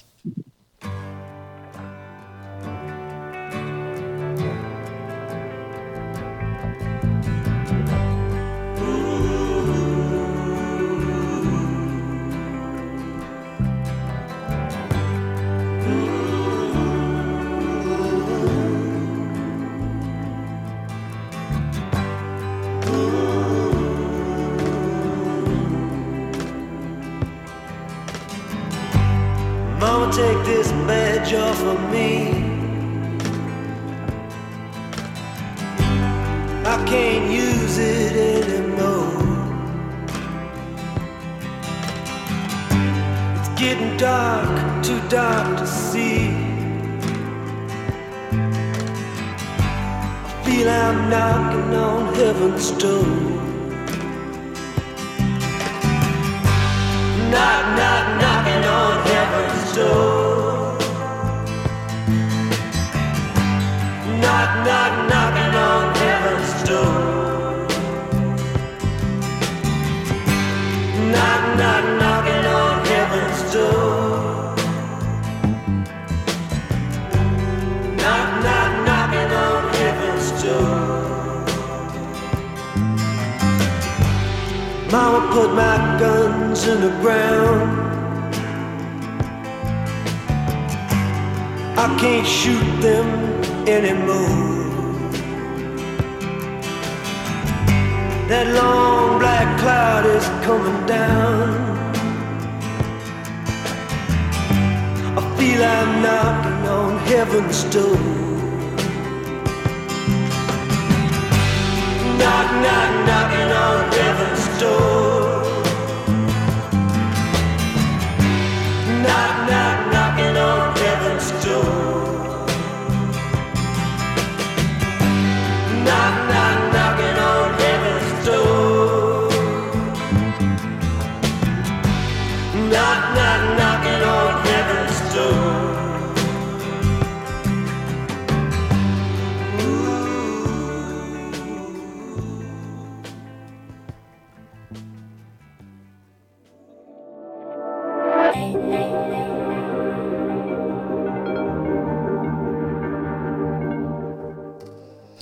radiomera τελεία gr, η ώρα είναι δύο και δεκαπέντε λεπτά, θα είμαστε μαζί μέχρι τις τρεις. Στον ήχο Γιώργος Νομικός, στην παραγωγή της εκπομπής Γιάννα Θανασίου, στο μικρόφωνο η Μπούλικα Μιχαλοπούλου, και πάμε να δούμε τι γίνεται και στον ιδιωτικό τομέα, τι γίνεται με τους εργαζόμενους στον ιδιωτικό τομέα σχετικά με τα μέτρα προστασίας, τα self-test και όλα αυτά. Να καλωσορίσουμε τον κύριο Μάκη Τσεκούρα από το Σωματείο των Εργαζομένων στο Πράκτικερ. Καλό μεσημέρι, κύριε Τσεκούρα. Καλό σας μεσημέρι, τι κάνετε, και ευχαριστούμε για, τη, για το κάλεσμα. Να είστε καλά, καλά είμαστε, και εσείς είχατε, πρωτού προχωρήσουμε στην επικαιρότητα, να πούμε ότι είχατε και την πρώτη νίκη, ε, σε ό,τι αφορά είχαμε τις πιέσεις για Ακριβώς. εργασία την αργία της Πρωτομαγιάς. Ναι, ναι, ναι. Ιστορικές αργίες, βέβαια. Τη δεύτερη του Πάσχα και την τρίτη του Πρωτομαγιά που μεταφέρθηκε. Ευτυχώς κάνανε πίσω. Με παρέμβαση του Υπουργείου και βέβαια με καταγγελίες του σωματείου μας. Ε, βέβαια, είπαμε, είπαμε ε, καμιά προσπάθεια. Τίποτα δεν πάει χαμένο, ε, κύριε καμία, Τσεκούρα. Έτσι είναι, έτσι είναι δε, τα πράγματα. Δεν χάνεται αν δεν εκδοθεί και δεν εκδοθεί πρώτα. Έτσι, αυτό επιβεβαιώνεται συνεχώς. Και τώρα να, πάμε να δούμε τι γίνεται σχετικά με την προστασία σας από τον κορονοϊό. Γιατί τα πράγματα, λοιπόν, ναι, τα επιδημιολογικά είναι... δεδομένα παραμένουν έτσι ανησυχητικά. Ναι, ναι, ε, ε, όντως. Παρά την ε, εικόνα χαλάρωσης και αισιοδοξίας που προσπαθεί να καλλιεργήσει η κυβέρνηση, οι αριθμοί δεν είναι καθησυχαστικοί, και σε ό,τι αφορά τα κρούσματα και σε ό,τι αφορά τους ο, θανάτους κτλ. κτλ. Για πέστε μας, τι γίνεται στους χώρους δουλειάς. Κοιτάξτε, εμείς τώρα είμαστε στο click way με click inside mm-hmm. ακόμη. Έτσι, μέχρι ναι, νεοτέρας που από, ξέρω ότι από την άλλη Δευτέρα ανοίγουν free, ε, χωρίς, δηλαδή χωρίς κωδικό, μάλιστα, αλλά με κά, και με κάποια τετραγωνικά παραπάνω. Θα τους δώσει δηλαδή τον αέρα να χρησιμοποιούν κάποιους πελάτες περισσότερους. Που σημαίνει, που σημαίνει, ας πούμε, μιλάμε τώρα για δέκα χιλιάδες τετραγωνικά, που είναι όλες οι πολυεθνικές εταιρείες. Φαντάζεστε λοιπόν γιατί κόσμο μιλάμε. Mm-hmm. Δεν μιλάμε τώρα για πενήντα και εκατό άτομα που θα εισέρχονται, μιλάμε για τουλάχιστον με τρεις με τέσσερις χιλιάδες επισκεψιμότητα την ημέρα. Την ημέρα. Mm, καταλαβαίνετε λοιπόν ότι τα μέτρα θα πρέπει να, να, εφαρμόζονται, να εφαρμόζονται, και ένα μεγάλο θέμα είναι το self-test. Ο τρόπος που θέλει να το διεξάγει τώρα η κυβέρνηση με την ατομική, με την ατομική ευθύνη είναι επικίνδυνο. Δηλαδή τι νοούμε. Εμείς είχαμε κάνει πρόταση να έρθει, να έρχεται η ΕΟΔΗ να κάνει αυτά τα τεστ. Έτσι, mm-hmm. παρουσία του ΕΟΔΗ να γίνονται στις πρωινές ώρες. Λοιπόν, για να μπορέσει και να είναι και... και σίγουρο. Δηλαδή, τώρα κάποιος, να πούμε, γιατί όλοι δεν είμαστε και υπεύθυνοι σε αυτό το συζήτημα, κάποιος έχει νοσήσει. Για να μην χάσει τα λεφτά του, να το πούμε και έτσι, να το λέμε και λαϊκά, και να μην χάσει τα χρήματα, γιατί ξέρετε, αν μπει σε καραντίνα, θα γυρίσει και θα κάνει και επιπλέον μία ώρα παραπάνω στον εργοδότη. Καταλαβαίνετε λοιπόν, σε αυτές τις εταιρείες μπορεί να δηλώσει θετικός. Μπορεί να δηλώσει αρνητικός. Συγγνώμη, είμαι παθητικό. Ναι, ναι. ναι. Ποιος θα το ελέγξει αυτό το πράγμα? Κανείς. Λοιπόν, και να βάζω λοιπόν, βέβαια, ο εργοδότης έχει το δικαίωμα να βλέπει μέσα από το εργάνι το ότι δήλωσε ο εργαζόμενος. Αλλά ο εργαζόμενος θα έχει την αυτοβουλία να, να δηλώσει την πραγματική τέτοια που, που υπάρχει. Είναι, είναι το ερώτημα. Είναι το ένα... εργαζόμενος, όχι μόνο στα πράκτικα. Είναι ένα ερώτημα αυτό, κυρία Τσεκούρα. Είναι, είναι, ένα ερώτημα. είναι ένα ερώτημα. Και ένας, άμα κολλήσει πολύ καλά, ξέρετε, ειδικά με την μετάλλαξη που υπάρχει αυτή τη στιγμή, γίνεται, γίνεται, θα γίνει χαμός. Και δεν μιλάμε τώρα, μιλάμε εδώ απασχολεί κάθε εταιρεία από εκατόν είκοσι άτομα από όλη την Αθήνα σχεδόν, από όλο το λεκανοπέδιο. Και φανταστείτε λοιπόν η διασπορά πόσο εύκολα μπορεί να, ναι. να, να επιτεθεί και σε οικογένειες και σε παιδιά και σε οτιδήποτε άλλο έχει ο καθένας. Ε, είναι δύσκολα τα πράγματα, είναι πάρα πολύ δύσκολα. Εδώ το κράτος mm-hmm. πρέπει να βάλει πλάτη σε ουσιαστικά μέτρα. Και, όχι, και να φύγει από αυτό που λέμε. Δυστυχώς, ε, ναι, εκεί αυτό. επενδύει η μόνο η ευθύνη, κυβέρνηση στην ατομική ευθύνη. ευθύνη είναι, είναι σχετική όμως.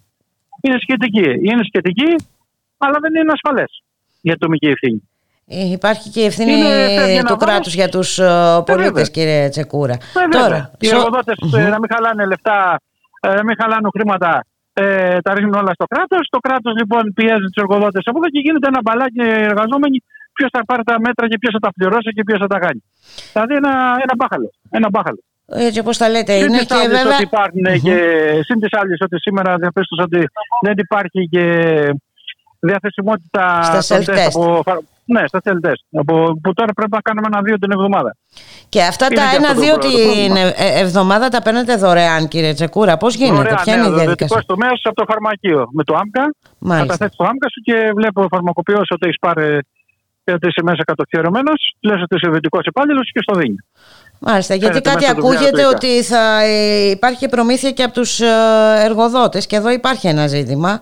Ε, κατά από πόσο ό,τι άκουσα, θα... ναι. από, ό,τι άκουσα, mm-hmm. από ό,τι άκουσα, υπήρχε η διαδικασία, ε, υπήρχε μια διαδικασία η οποία έχω ακούσει τώρα να μην ονοματίσω κατάστημα πολυεθνική, που πήρε κάποια εμβόλια τέτοια, τα αγόρασε για τους εργαζόμενους. Και ε, τι έκανε μετά? Ε, τους έκοψε το κράτος. Δεν μπορούσαν λέει, να δώσουν οι εργοδότες. Τώρα αυτό σας το λέω και μία επιφύλαξη γιατί την ενημέρωση την έχω από το σωματείο τους. Καλά, ναι. Εντάξει, ε, διότι καλά. Δεν είναι μέσα στο ΆΜΚΑ. Δηλαδή το ΆΜΚΑ πρέπει να φαίνεται ότι πήρες και ότι δήλωσες. Γιατί περνάνε όλες οι δηλώσεις, περνάνε μέσα από το ΆΜΚΑ. Μάλιστα. Και μέσα από το TaxisNet.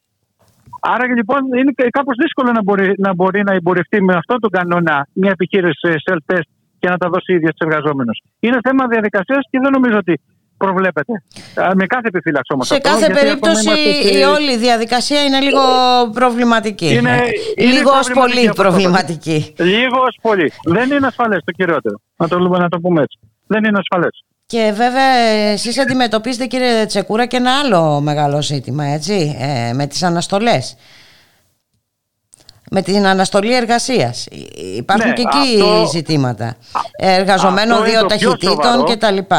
Για πέστε αυτό μας. Αυτό είναι το πιο σοβαρό, είναι το πιο σοβαρό και θα πρέπει αυτή τη στιγμή να μας ακούει κάποιος αρμόδιος ή ο κύριος ε, Χατζηδάκης ή οποιοδήποτε μας ακούει αυτή τη στιγμή, ο κύριος Άδωνης ε, Γεωργιάδης, από, από εκεί και όπου προέρχονται αυτές οι διατάξεις, ε, αφήσανε ως μπουναμά την, ε, την αναστολή. Και τι νούμε.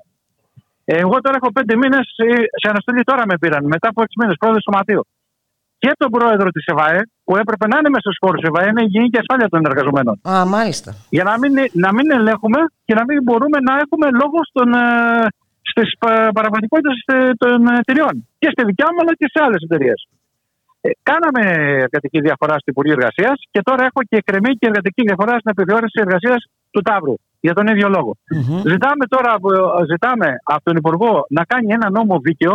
Οπότε όλοι οι εργαζόμενοι τη στιγμή που η εταιρεία απασχολεί εργαζόμενους σε αναστολή να μπορούν να λαμβάνουν όλοι ε, χώρο μέσα στην εργασία. Και όχι να γίνονται μονομερώς ενέργειες που παράδειγμα πούμε, τα μέλη μου που εμένα ακολουθούσαν σε απεργίες και τα λοιπά τα απομονώσανε. Όπως και εμάς. Δηλαδή, όποιος ε, έκανε συνδικαλισμό, έτσι, όποιος συνδικαλιζόταν, ναι, ναι, ακριβώς, αυτομάτως. Αυτό δεν δείχνει.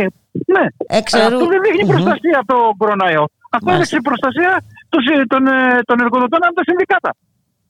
Αν είναι δυνατόν, δηλαδή έχουμε εξοργιστεί όλοι εδώ οι εργαζόμενοι. Είναι, ήταν, και το σηκώσαμε και με ανακοινώσεις που βγάλαμε κτλ. Και, mm-hmm. και δεν, βρίσκουμε, δεν βρήκαμε άκρη πουθενά. Λοιπόν, είναι ένα σοβαρό ζήτημα με τις αναστολές. Θα πρέπει λοιπόν το κράτος να μεριμνήσει ώστε να εργάζονται στην οδικότητά τους όλοι οι εργαζόμενοι. Με ένα μήνα. Ε, θες μια εβδομάδα ο ένας, μια εβδομάδα ο άλλος. Οπότε όλοι έχουμε ανάγκη τα, τα χρήματα. Γιατί εδώ πέρα λειτουργήσε ως ρουσφέτη. Δηλαδή, να τα λέμε και λίγο έξω από τα δόντια. Είχαν κάποια συναδέλφους που ήταν χαμηλών τόνων, που κάνανε τα πάντα και προτιμηθήκαν αυτοί και άλλοι Μάλιστα. που είχαν έστω με μια φωνή παραπάνω, τους αφήσαν απ' έξω. Σαν τιμωρία δηλαδή. Και εμείς αυτός ο νόμος τον έχουμε για να περιορίσουμε τον ιό.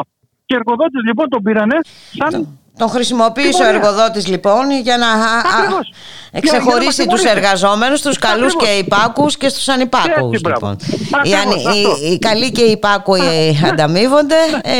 ναι. οι ανυπάκουοι. Και όλα αυτά είναι, ξέρετε, είναι μέσα στην άνοιξη μετακήρυξη που είναι και νομοθετικά κατοχυρωμένος ο νόμος, χίλια δυο. Δηλαδή φτάσαμε σε σημεία που να, να μην έχουμε και βιωσιμότητα. Δηλαδή ένας συνάδελφος στην εταιρεία της Γιάμου που παίρνει οκτακόσια με εννιακόσια ευρώ, ξαφνικά παίρνει πεντακόσια τριάντα ευρώ, έχει κάνει τη ζωή του με τα χρήματα που έπαιρνε. Όταν εσύ τους στηρείς πέντε μήνες με πεντακόσια τριάντα ευρώ χωρίς να έχει ε, κάνει το κουμάντο του. Καταλαβαίνετε λοιπόν σε τι, σε τι ε, άσχημη κατάσταση ήρθαν οι εργαζόμενοι. Απορροσφεύγουν σε δανεισμούς, σε τέτοια για να τα βγάζουν πέρα. Ή πολλοί ήταν πατρεμένοι μέσα στην εταιρεία. Οι οποίοι τους σταμάτησαν και τους δύο. Ας πούμε, αντί να απασχολείς τον έναν τουλάχιστον, τους σταμάταγε και τους δύο. Δηλαδή δεν κοίταξε ούτε το κοινωνικό όφελος, ούτε το κοινωνικό όφελος των εργαζομένων, αλλά δεν κοίταξε ούτε το, την κοινωνική τέτοια που είχε αυτό το μέτρο, ώστε να περιορίσουμε τον ιό.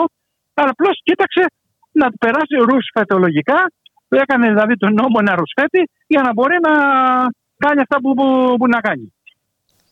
Να τον... λοιπόν, αυτός ζητάμε Μάλιστα. να υπάρχει μια ρύθμιση στον νόμο, να μην αφήνει τον εργοδότη να κάνει αυτό το πράγμα. Να μην εκμεταλλεύεται δηλαδή τις αναστολές για προς το δοκούν.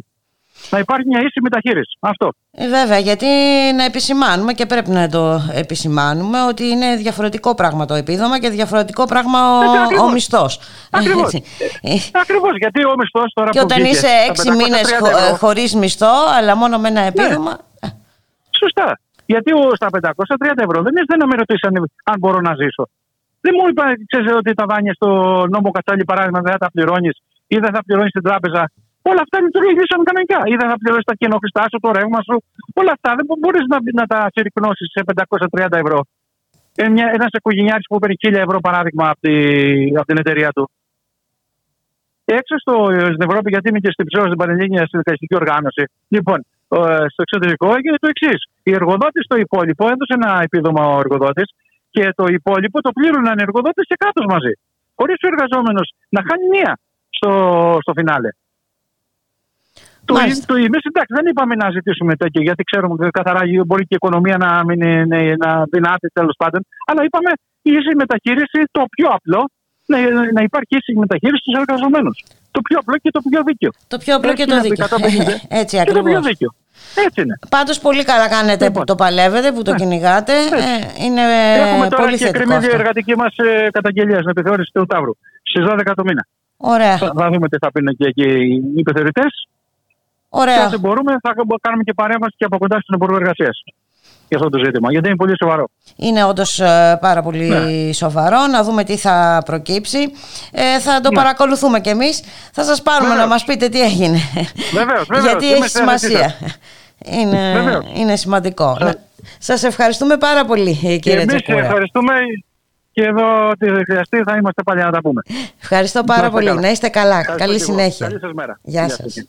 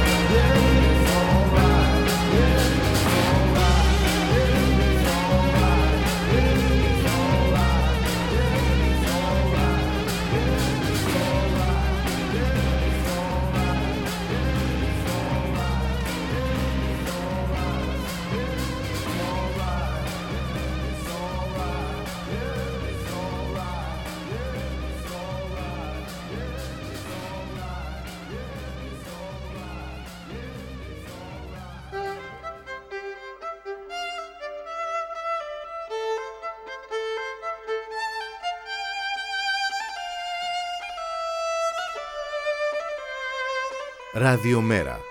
Η ανυπακοή στο ραδιόφωνο.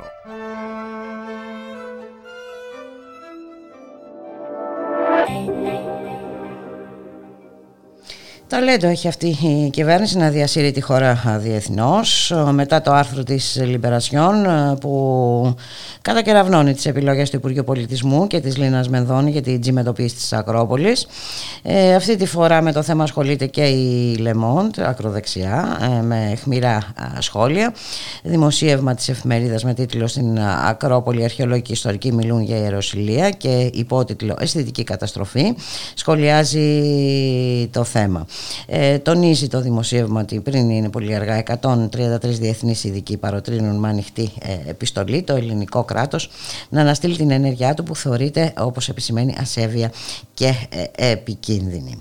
Ε, το δημοσίευμα της Le Monde α, στην, με τίτλο «Στην Ακρόπολη αρχαιολόγοι και ιστορικοί μιλούν για ιεροσυλία», το οποίο υπογράφει η Ροξάνα Ζήμη, αναφέρει ε, Ακρόπολη Σος, ε, τονίζοντας ότι είναι η κραυγή που φέρνει σήμερα κοντά τους λάτρες της Ακρόπολης που αντιμετωπίζουν το έργο ανακαίνησης που επικυρώθηκε στις τρεις Φεβρουαρίου από το Ελληνικό Υπουργείο Πολιτισμού και το οποίο το έργο θα ξεκινήσει αυτό το φθινόπωρο.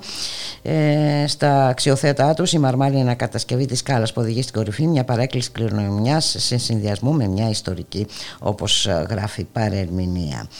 Ε, συνεχίζει το δημοσίευμα. Το ίδιο είχε ήδη προκύψει ενάντια στον καθορισμό των περιπάτων που ξεκίνησε το δύο χιλιάδες είκοσι, το οποίο σύμφωνα με τους αρχαιολόγους καταστρέφει την αισθητική των ερειπίων χωρίς να διευκολύνει την πρόσβαση ε, για άτομα με μειωμένη κινητικότητα. Πριν είναι πολύ αργά, ε, διεθνείς ειδικοί παροτρύνουν με ανοιχτή επιστολή του στο ελληνικό κράτος να αναστείλει την ενέργειά του που θεωρείται ασέβεια και επικίνδυνη. Σήμερα, από ό,τι γνωρίζουμε, έχει συνέντευξη τύπου Υπουργός Πολιτισμού.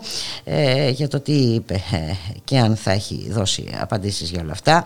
Θα ενημερωθούμε αύριο, θα έχουμε κάποιον καλεσμένο να μας μιλήσει για αυτό το θέμα.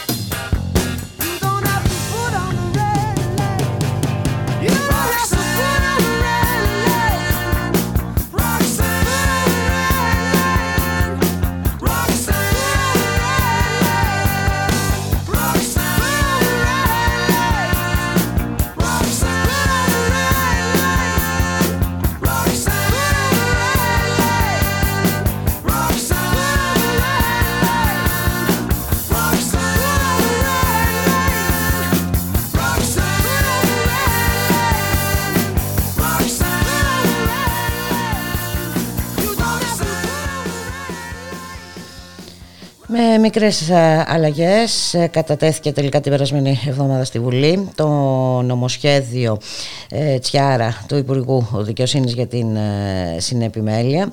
Να καλωσορίσουμε την κυρία Σιμίνα Καούνη, τη δικηγόρο. Ε, κυρία Καούνη, καλό σας μεσημέρι.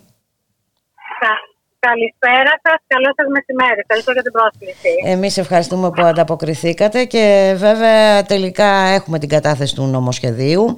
Ε, θα συζητηθεί, θα αρχίσει μάλλον η συζήτηση αύριο, έτσι, στην ε, Βουλή. Αύριο, ναι, ναι, η συζήτηση αύριο. Η... Θα χθεί αύριο. Mm-hmm. Υπάρχουν κάποιες αλλαγές ε... που αλλάζουν ε, την όλη φιλοσοφία. Τι γίνεται? Λοιπόν, ε, σε καμία περίπτωση. Το τελικό σχέδιο, το τελικό κείμενο του σχεδίου νόμου περιλαμβάνει μερικές λεκτικές ε, αλλαγές, εκείνο που τέθηκε για, ε, σε διαβούλευση. Σε διαβούλευση.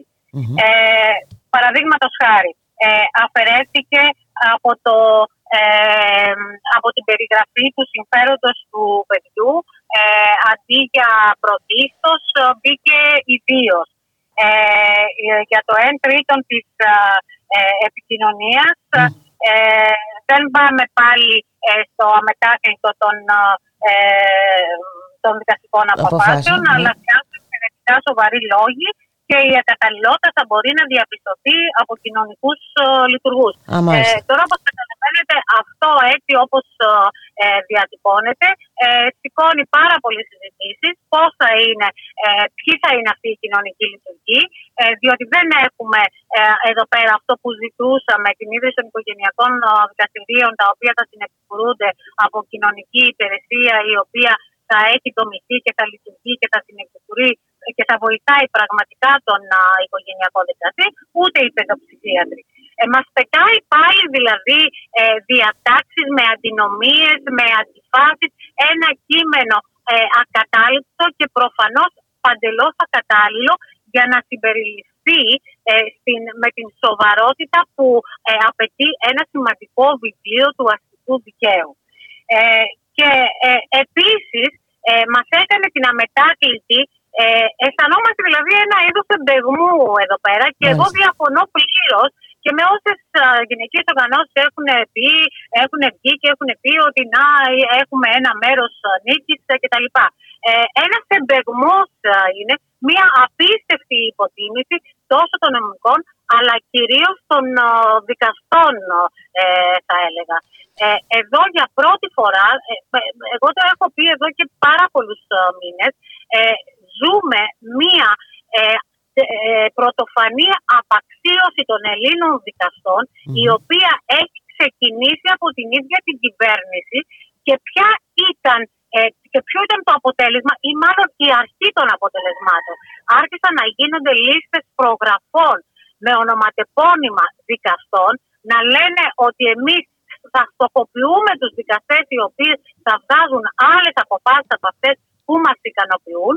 Τους βάζουν λοιπόν στις λίστες, καλούν σε μαζικές προσφυγές, ε, ε, ε, απειλούν δικαστές οι οποίοι είχαν ε, ταχθεί κατά της υποχρεωτικής συνεπιμέλειας, δηλαδή την επιστημονική τους άποψη είχαν mm-hmm. πει οι άνθρωποι και τον νόμο α, έκριναν. Ε, ζούμε λοιπόν ένα ακραίο alt-right κακοποιητικό λόγο, ο οποίος στρέφεται κατά των δικαστών.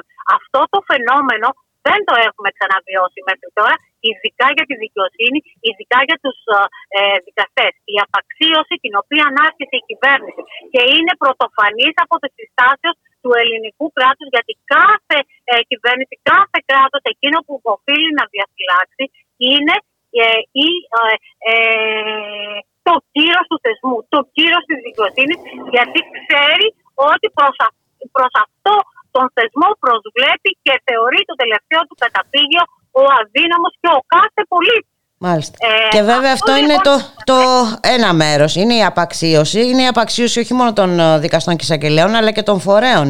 Ε, το, φορέα, των φορέων και των οργανώσεων που έχουν διατυπώσει κέρυες παρατηρήσεις σχετικά με το συγκεκριμένο νομοσχέδιο. Τι να πούμε για εμάς τους δικηγόρους, μας έχει απαξιώσει εδώ και ένα χρόνο. Αλλά αν, αν κατορθώνεις να απαξιώσεις τη δικαιοσύνη και τους δικαστές, από εκεί και πέρα τους άλλους τους έχει σαν λουκουμάκι. Καταλαβαίνετε, απαξιώνει τη δικαιοσύνη και ξέρετε το πρώτο που τους απαξίωσε και δεν το πήραν ήδη Ούτε η Ενώση Δικαστών και η Ένωση Δικαστών και Εισαγγελέων έκανε μια πολύ χλιαρή ανακοίνωση ότι για πρώτη φορά σε νομοσχέδιο βάζει τους δικαστές σε ταχύτητα σεμινάρια τα οποία θα τους κάνουν ψυχολόγοι. Το καταλαβαίνετε. Το job description των δικαστών είναι να ερμηνεύουν και να εφαρμόζουν τον νόμο.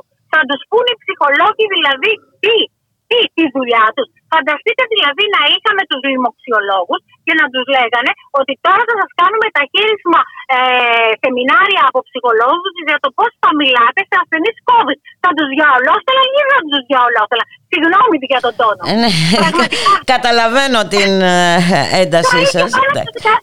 Θα τους βάλουν στα κρανία να τους διδάξουν οι ψυχολόγοι, οι οποίοι οι περισσότεροι έχουν σεμινάρια, δεν έχουν ούτε κρατική αδειοδότηση, ούτε κρατική εποπτεία. Με, ε, ε, μερικοί είναι ε, πραγματικά ε, επικίνδυνοι και για τους πολίτες.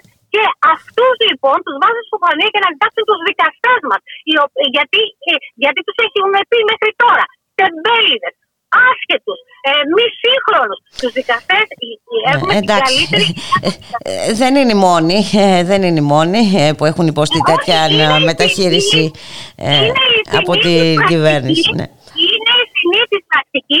Είναι η συνήθις πρακτική, ακριβώς.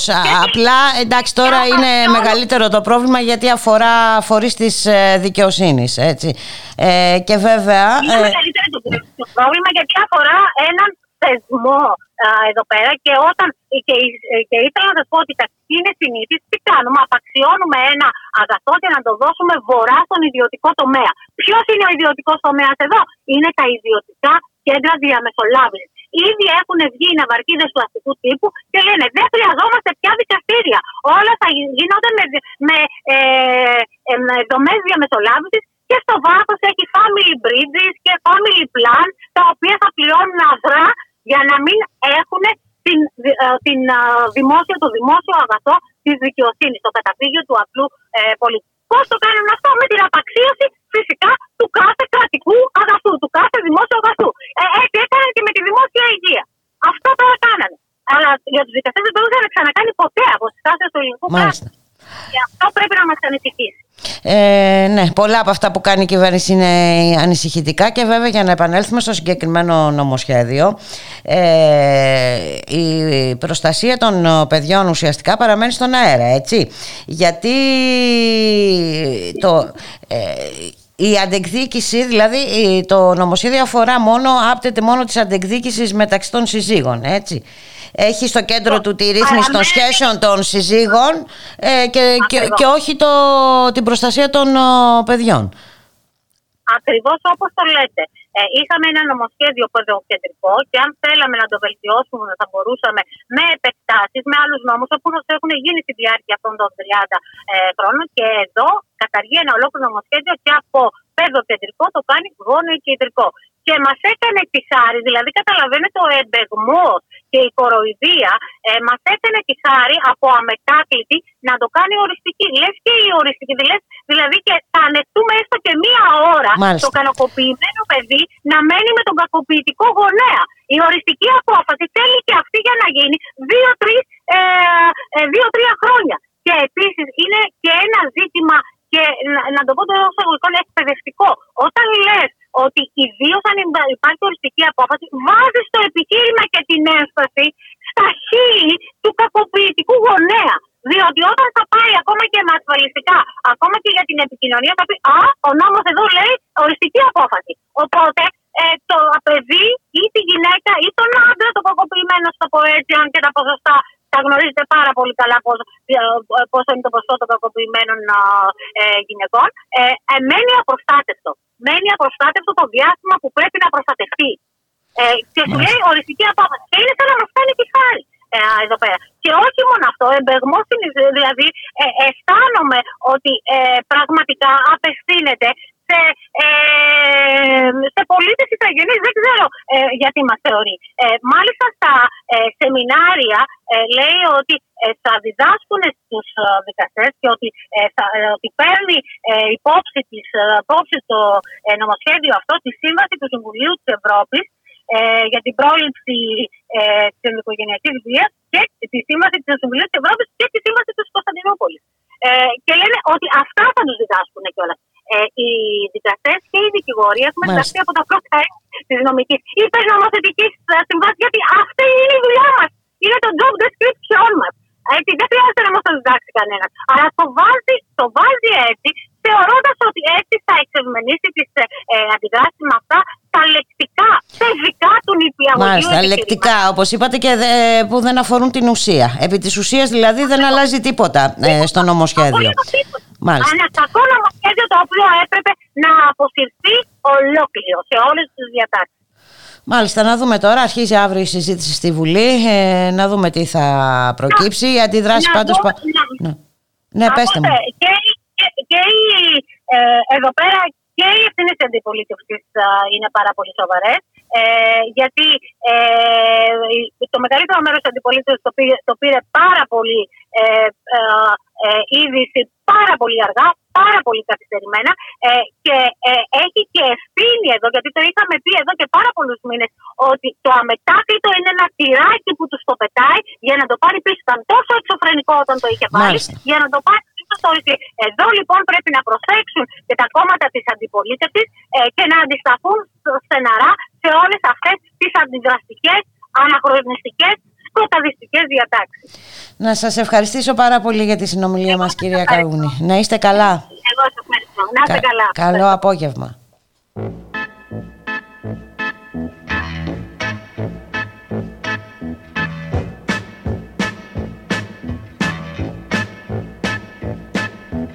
Show me the way to the next whiskey bar.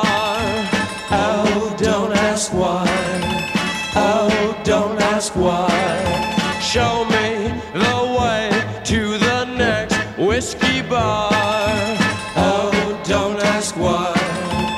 Oh, don't ask why.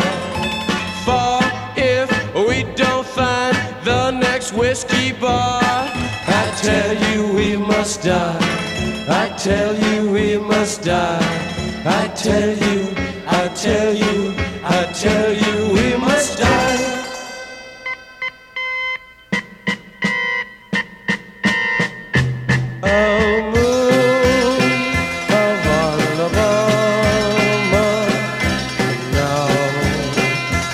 Say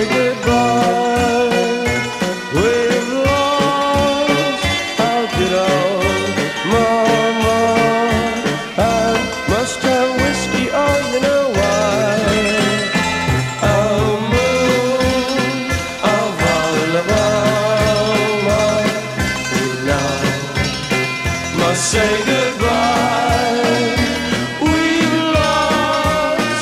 I'll get on, mama. I must have whiskey, oh, you know why. I'll move of Alabama now. Must say goodbye. Show me the way to the next little girl. Oh, don't ask why. Oh, don't ask why. Show me the way to the next little girl. Oh, don't ask why. Oh, don't ask why. For if we don't find the next little girl, I tell you we must die. I tell you we must die. I tell you, I tell you, I tell you we must die.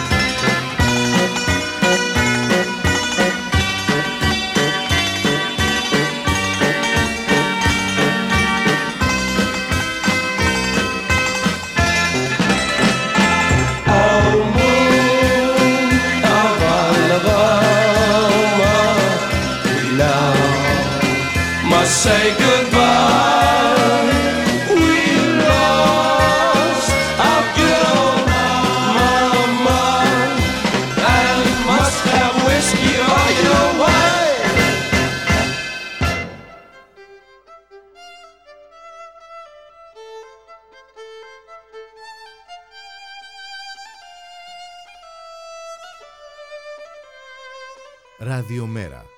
Η ανυπακοή στο ραδιόφωνο.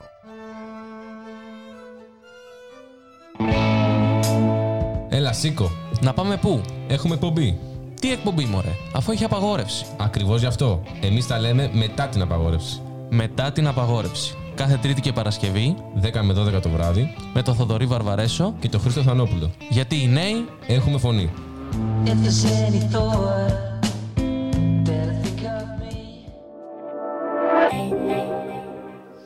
Έχουμε μια ευχάριστη είδηση που μας έρχεται από τη Σύρο. Μια α, πρώτη μάχη έχει κερδιθεί, μια πρώτη μάχη που έχει δώσει το παρατηρητήριο ποιότητας περιβάλλοντος Σύρου για να αναδείξει την αναγκαιότητα α, διεξαγωγής της μελέτης για τα βαρέα μέταλλα στο λιμάνι της Ερμούπολης. Σε ανακοίνωση λοιπόν του παρατηρητηρίου τονίζεται ότι χρειάστηκαν μερικά δελτία τύπου, κάποιες επιστολές στις αρχές, τρεις συνεντεύξεις, εισάρθμες αγωγές με απαιτήσεις πλέον των τριών εκατομμυρίων ευρώ και εκατοντάδες δημοσιεύσεις για να ενεργοποιηθούν οι αρχές του τόπου και να εξαγγείλουν την διεξαγωγή της μελέτης για την έρευνα της πιθανής επιβάρυνσης του λιμένα της Ερμούπολης από βαρέα μέταλλα. Ακόμη και με αυτόν, όπως επισημαίνει στην ανακοίνωση το παρατηρητήριο, το μη ενδεδειγμένο τρόπο της χορηγίας που φαίνεται καθιερώνεται στο νησί μας, καθώς η έρευνα θα γίνει με έξοδα της ΟΝΕΚΣ, της εταιρείας δηλαδή, Ε, δεν μπορούμε, σημειώνει το παρατηρητήριο, παρά να χαιρετήσουμε την αποδοχή των δίκαιων αιτημάτων μας από τις δύο κύριες αρχές του τόπου, το Δήμο και την ε, Περιφέρεια. Μια α, πρώτη ε, νίκη ε, λοιπόν, ευχάριστο γεγονός ε, και βέβαια να επισημάνουμε εδώ ότι με το θέμα ε, έχει ασχολ, ασχοληθεί ε, με άρθρο της και η Λιμπερασιόν.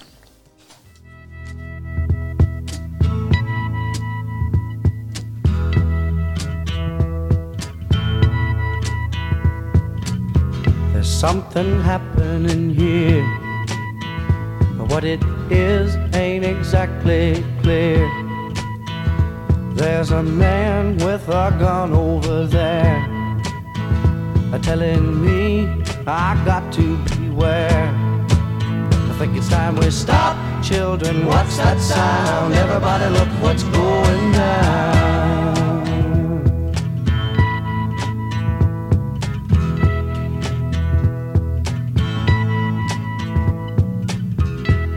Battle lines being drawn, nobody's right if everybody's wrong. Young people speaking their minds are getting so much resistance from behind. Time we stop, hey, what's that sound? Everybody look what's going down.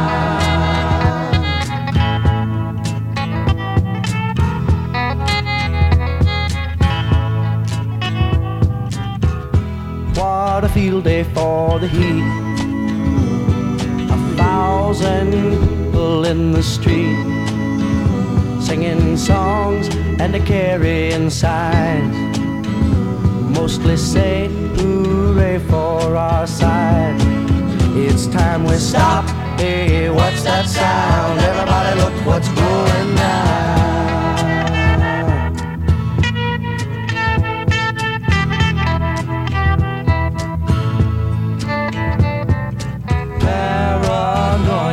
Strikes deep into your life, it will creep. It starts when you're always afraid.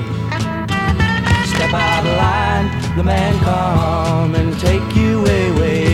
We better stop. Hey, what's that sound? Everybody look what's going down. Stop. Hey, what's that sound? Everybody look what's going. We better stop. Now, what's that sound? Everybody look what's going. We better stop. Children, what's that sound?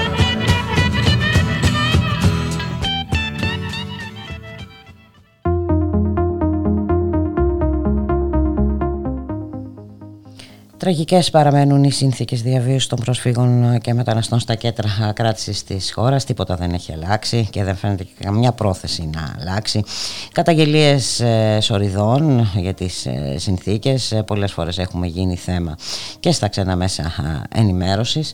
Ε, χθες το βράδυ στη δομή της Βιάλης στη Χίο βρέθηκε νεκρός ένας πρόσφυγας μετανάστης ιρανικής καταγωγής πενήντα εννέα ετών. Έμενε στην δομή από το δύο χιλιάδες δεκαεπτά. Ε, σύμφωνα με τα πρώτα στοιχεία ο θάνατός του οφείλεται σε παθολογικά αίτια. Ε, σημειώνεται εδώ, πρέπει να σημειωθεί, ότι πρόκειται για το δεύτερο νεκρό πρόσφυγα μέσα σε μια εβδομάδα στον καταβλισμό της ε, Χίου. Τη Δευτέρα ε, του Πάσχα στην ίδια δομή είχε πεθάνει ένας εικοσιοκτάχρονος Σομαλός. Και βέβαια ένα μεγάλο ερώτημα που στο οποίο θα πρέπει να απαντήσει ο Υπουργός Προστασίας του Πολίτη, ο κύριος Χρυσοχοίδης, είναι το θέμα που έχει προκύψει από δήλωση του νομικού εκπροσώπου του καταζητούμενου και φυγόπινου χρυσαυγίτη Χρήστου Παπά στην εφημερίδα Τα Νέα. Σύμφωνα με τον Περικλή Σταυριανάκη, υπάρχει διάβλος επικοινωνίας μεταξύ του Χρήστου Παπά, τέχνη του οποίου να θυμίσουμε ότι χάθηκαν όταν ανακοινώθηκε η ιστορική απόφαση καταδίκης της Χρυσής Αυγής τον Οκτώβριο. Λοιπόν, διάβλος επικοινωνίας μεταξύ του Χρήστου Παπά και κρατικού παράγοντα. Αναλυτικά, ο νομικός εκπρόσωπος του Χρήστου Παπά σημειώνει: ο πελάτης μου έχει δημιουργήσει έναν ασφαλή τρόπο επικοινωνίας με ανθρώπους του στην Ελλάδα. Προ μερικών εβδομάδων προώθησαν μέσω αυτών των διάβλων αίτημα που μου διατυπώθηκε από κρατικό παράγοντα να εμφανιστεί στις αρχές και αυτό να ληφθεί υπόψη στη μετέπειτα μεταχείρισή του. Όμως δεν υπήρξε καμιά σχετική αποκρισή του, χωρίς να γνωρίζω το λόγο. Είναι ένα πάρα πολύ σημαντικό θέμα, ε, δηλαδή από πότε υπάρχουν τέτοιου είδους επικοινωνίες καταζητούμενων και πολιτείας, και μάλιστα ε, με την μορφή οικεσίας θα λέγαμε. Ε, εντάξει, εμείς θα είμαστε επικείς και ε, θα ληφθεί υπόψη η συμπεριφορά σου ε, στη μετέπειτα ε, μεταχείριση. Ε, Παρ' όλα αυτά ο Χρήστος Παπάς, από ό,τι λέει ο δικηγόρος του, ε, δεν έχει απαντήσει. Ε, το θέμα έχει ανα, αν, ανα, αναδεικνύει και ο Θανάσης Καπαγιάννης, δικηγόρος πολιτικής αγωγής στη δίκη της Χρυσής Αυγής. Ο κύριος Καπαγιάννης κάνει λόγο για δήλωση βόμβα ε, και επισημαίνει: τελικά θα συλλάβετε τον Παπακύρε Χρυσοχοίδη ή θα διαπραγματεύεστε μαζί του, και πόσο θα διαρκέσει αυτή η διαπραγμάτευση? Και θυμίζει ότι επί Υπουργείας Χρυσοχοίδη ήταν φυγόδικος και ο Περίανδρος για την απόπειρα ανθρωποκτονίας του Δημήτρη Κουσουρή. Ο Περίανδρος παραδόθηκε μόνος του μετά από επτά χρόνια. Λοιπόν, Χρήστος Παπάς, καταζητούμενος υποτίθεται από τον περασμένο Οκτώβριο, τα ίχνη του χάθηκαν αμέσως μετά την ανακοίνωση της απόφασης της δίκης. Προσπαθήσαμε να έχουμε μια συνομιλία με κάποιον από τους συνηγόρους της οικογένειας Φύσα στη δίκη της Χρυσής Αυγής. Δυστυχώς δεν κατέστη δυνατόν μέχρι αυτή τη στιγμή. Με αυτά και με αυτά ήρθε η ώρα εμείς να σας αποχαιρετήσουμε. Μαζί σας για δύο ώρες στη ρύθμιση του ήχου ο Χρήστος Νομικός, στην παραγωγή της εκπομπής η Γιάννα Θανσίου, στο μικρόφωνο η Μπούλικα Μιχαλοπούλου. Να σας ευχηθούμε να έχετε ένα καλό απόγευμα, να είστε όλες και όλοι καλά, καλώς εχόντων των πραγμάτων. Θα τα ξαναπούμε αύριο στη μία το μεσημέρι. Γεια χαρά.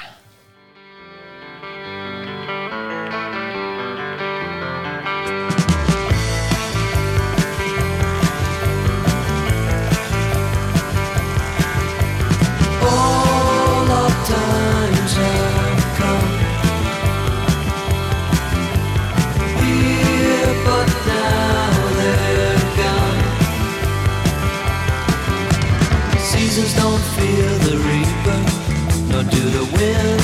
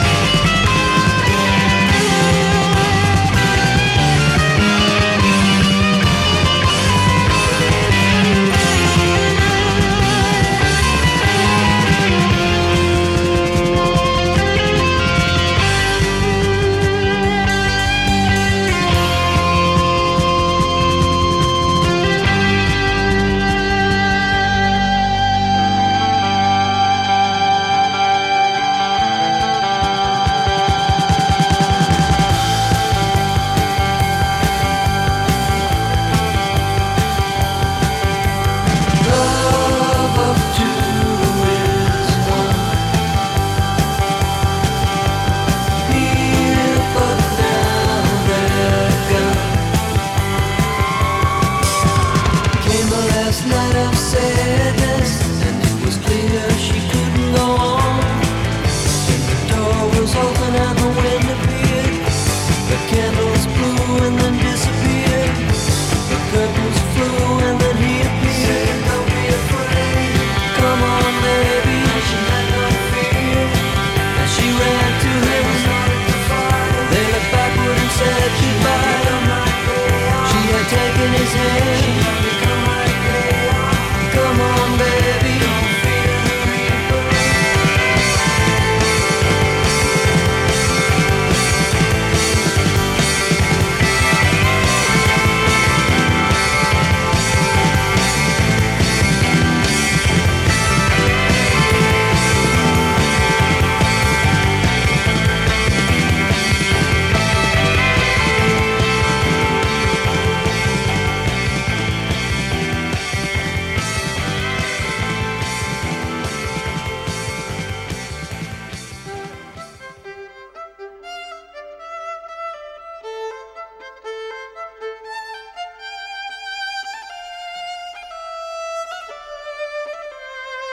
Ραδιομέρα. Η ανυπακοή στο ραδιόφωνο.